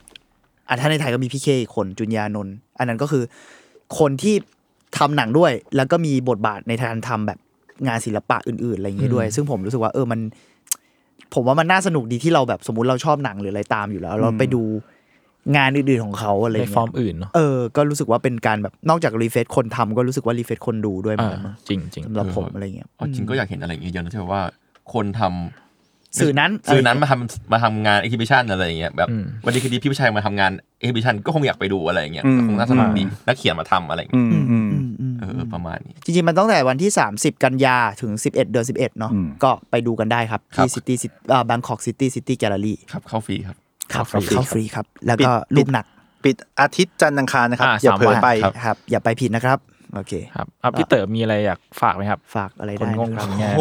หรือว่าในอนาคตเอ่อออะไรอย่างงี้อ่ามีอะไรอีกไหมใช่เกริ่นเกริ่นๆได้เอ่อไม่มีอะไรเท่าไหร่ครับ ปีนี้ปีนี้เขียนบท แล้วเดี๋ยวก็คงจะแบบทำงานออกมาอีกในอนาคต แต่ก็ยัง มีทั้งแบบ develop หนังซีรีส์ไปพร้อม ๆ กันออมก็เลยซีรีส์ใช่ก็ลองลองดูอ๋อออะไรเงี้ยลองก็จะเริ่มลองหาเวย์ใหม่นู่นนี่นั่นบ้าง แต่ก็ไม่รู้ว่าไหนเสร็จก่อน ก็เลยแบบตอนนี้เป็นปีเขียนบท แล้วก็มีประมาณเนี้ยแล้วก็ฝากติดตามแล้วกันครับ ก็ที่เพจก็เรื่อยๆครับครับครับ ติดตามได้ครับครับก็อัธวัต EP นี้ก็ประมาณนี้ครับผมติดตามฟังอัธวัตได้ทุกวันพฤหัสครับ ทุกช่องทางของสมัครแคสนะครับ สวัสดีครับผมสี่คนลาไปก่อนครับสวัสดีครับ สวัสดีครับ สวัสดีครับ ขอบคุณมากขอบคุณครับ ขอบคุณนะครับ ขอบคุณนะครับ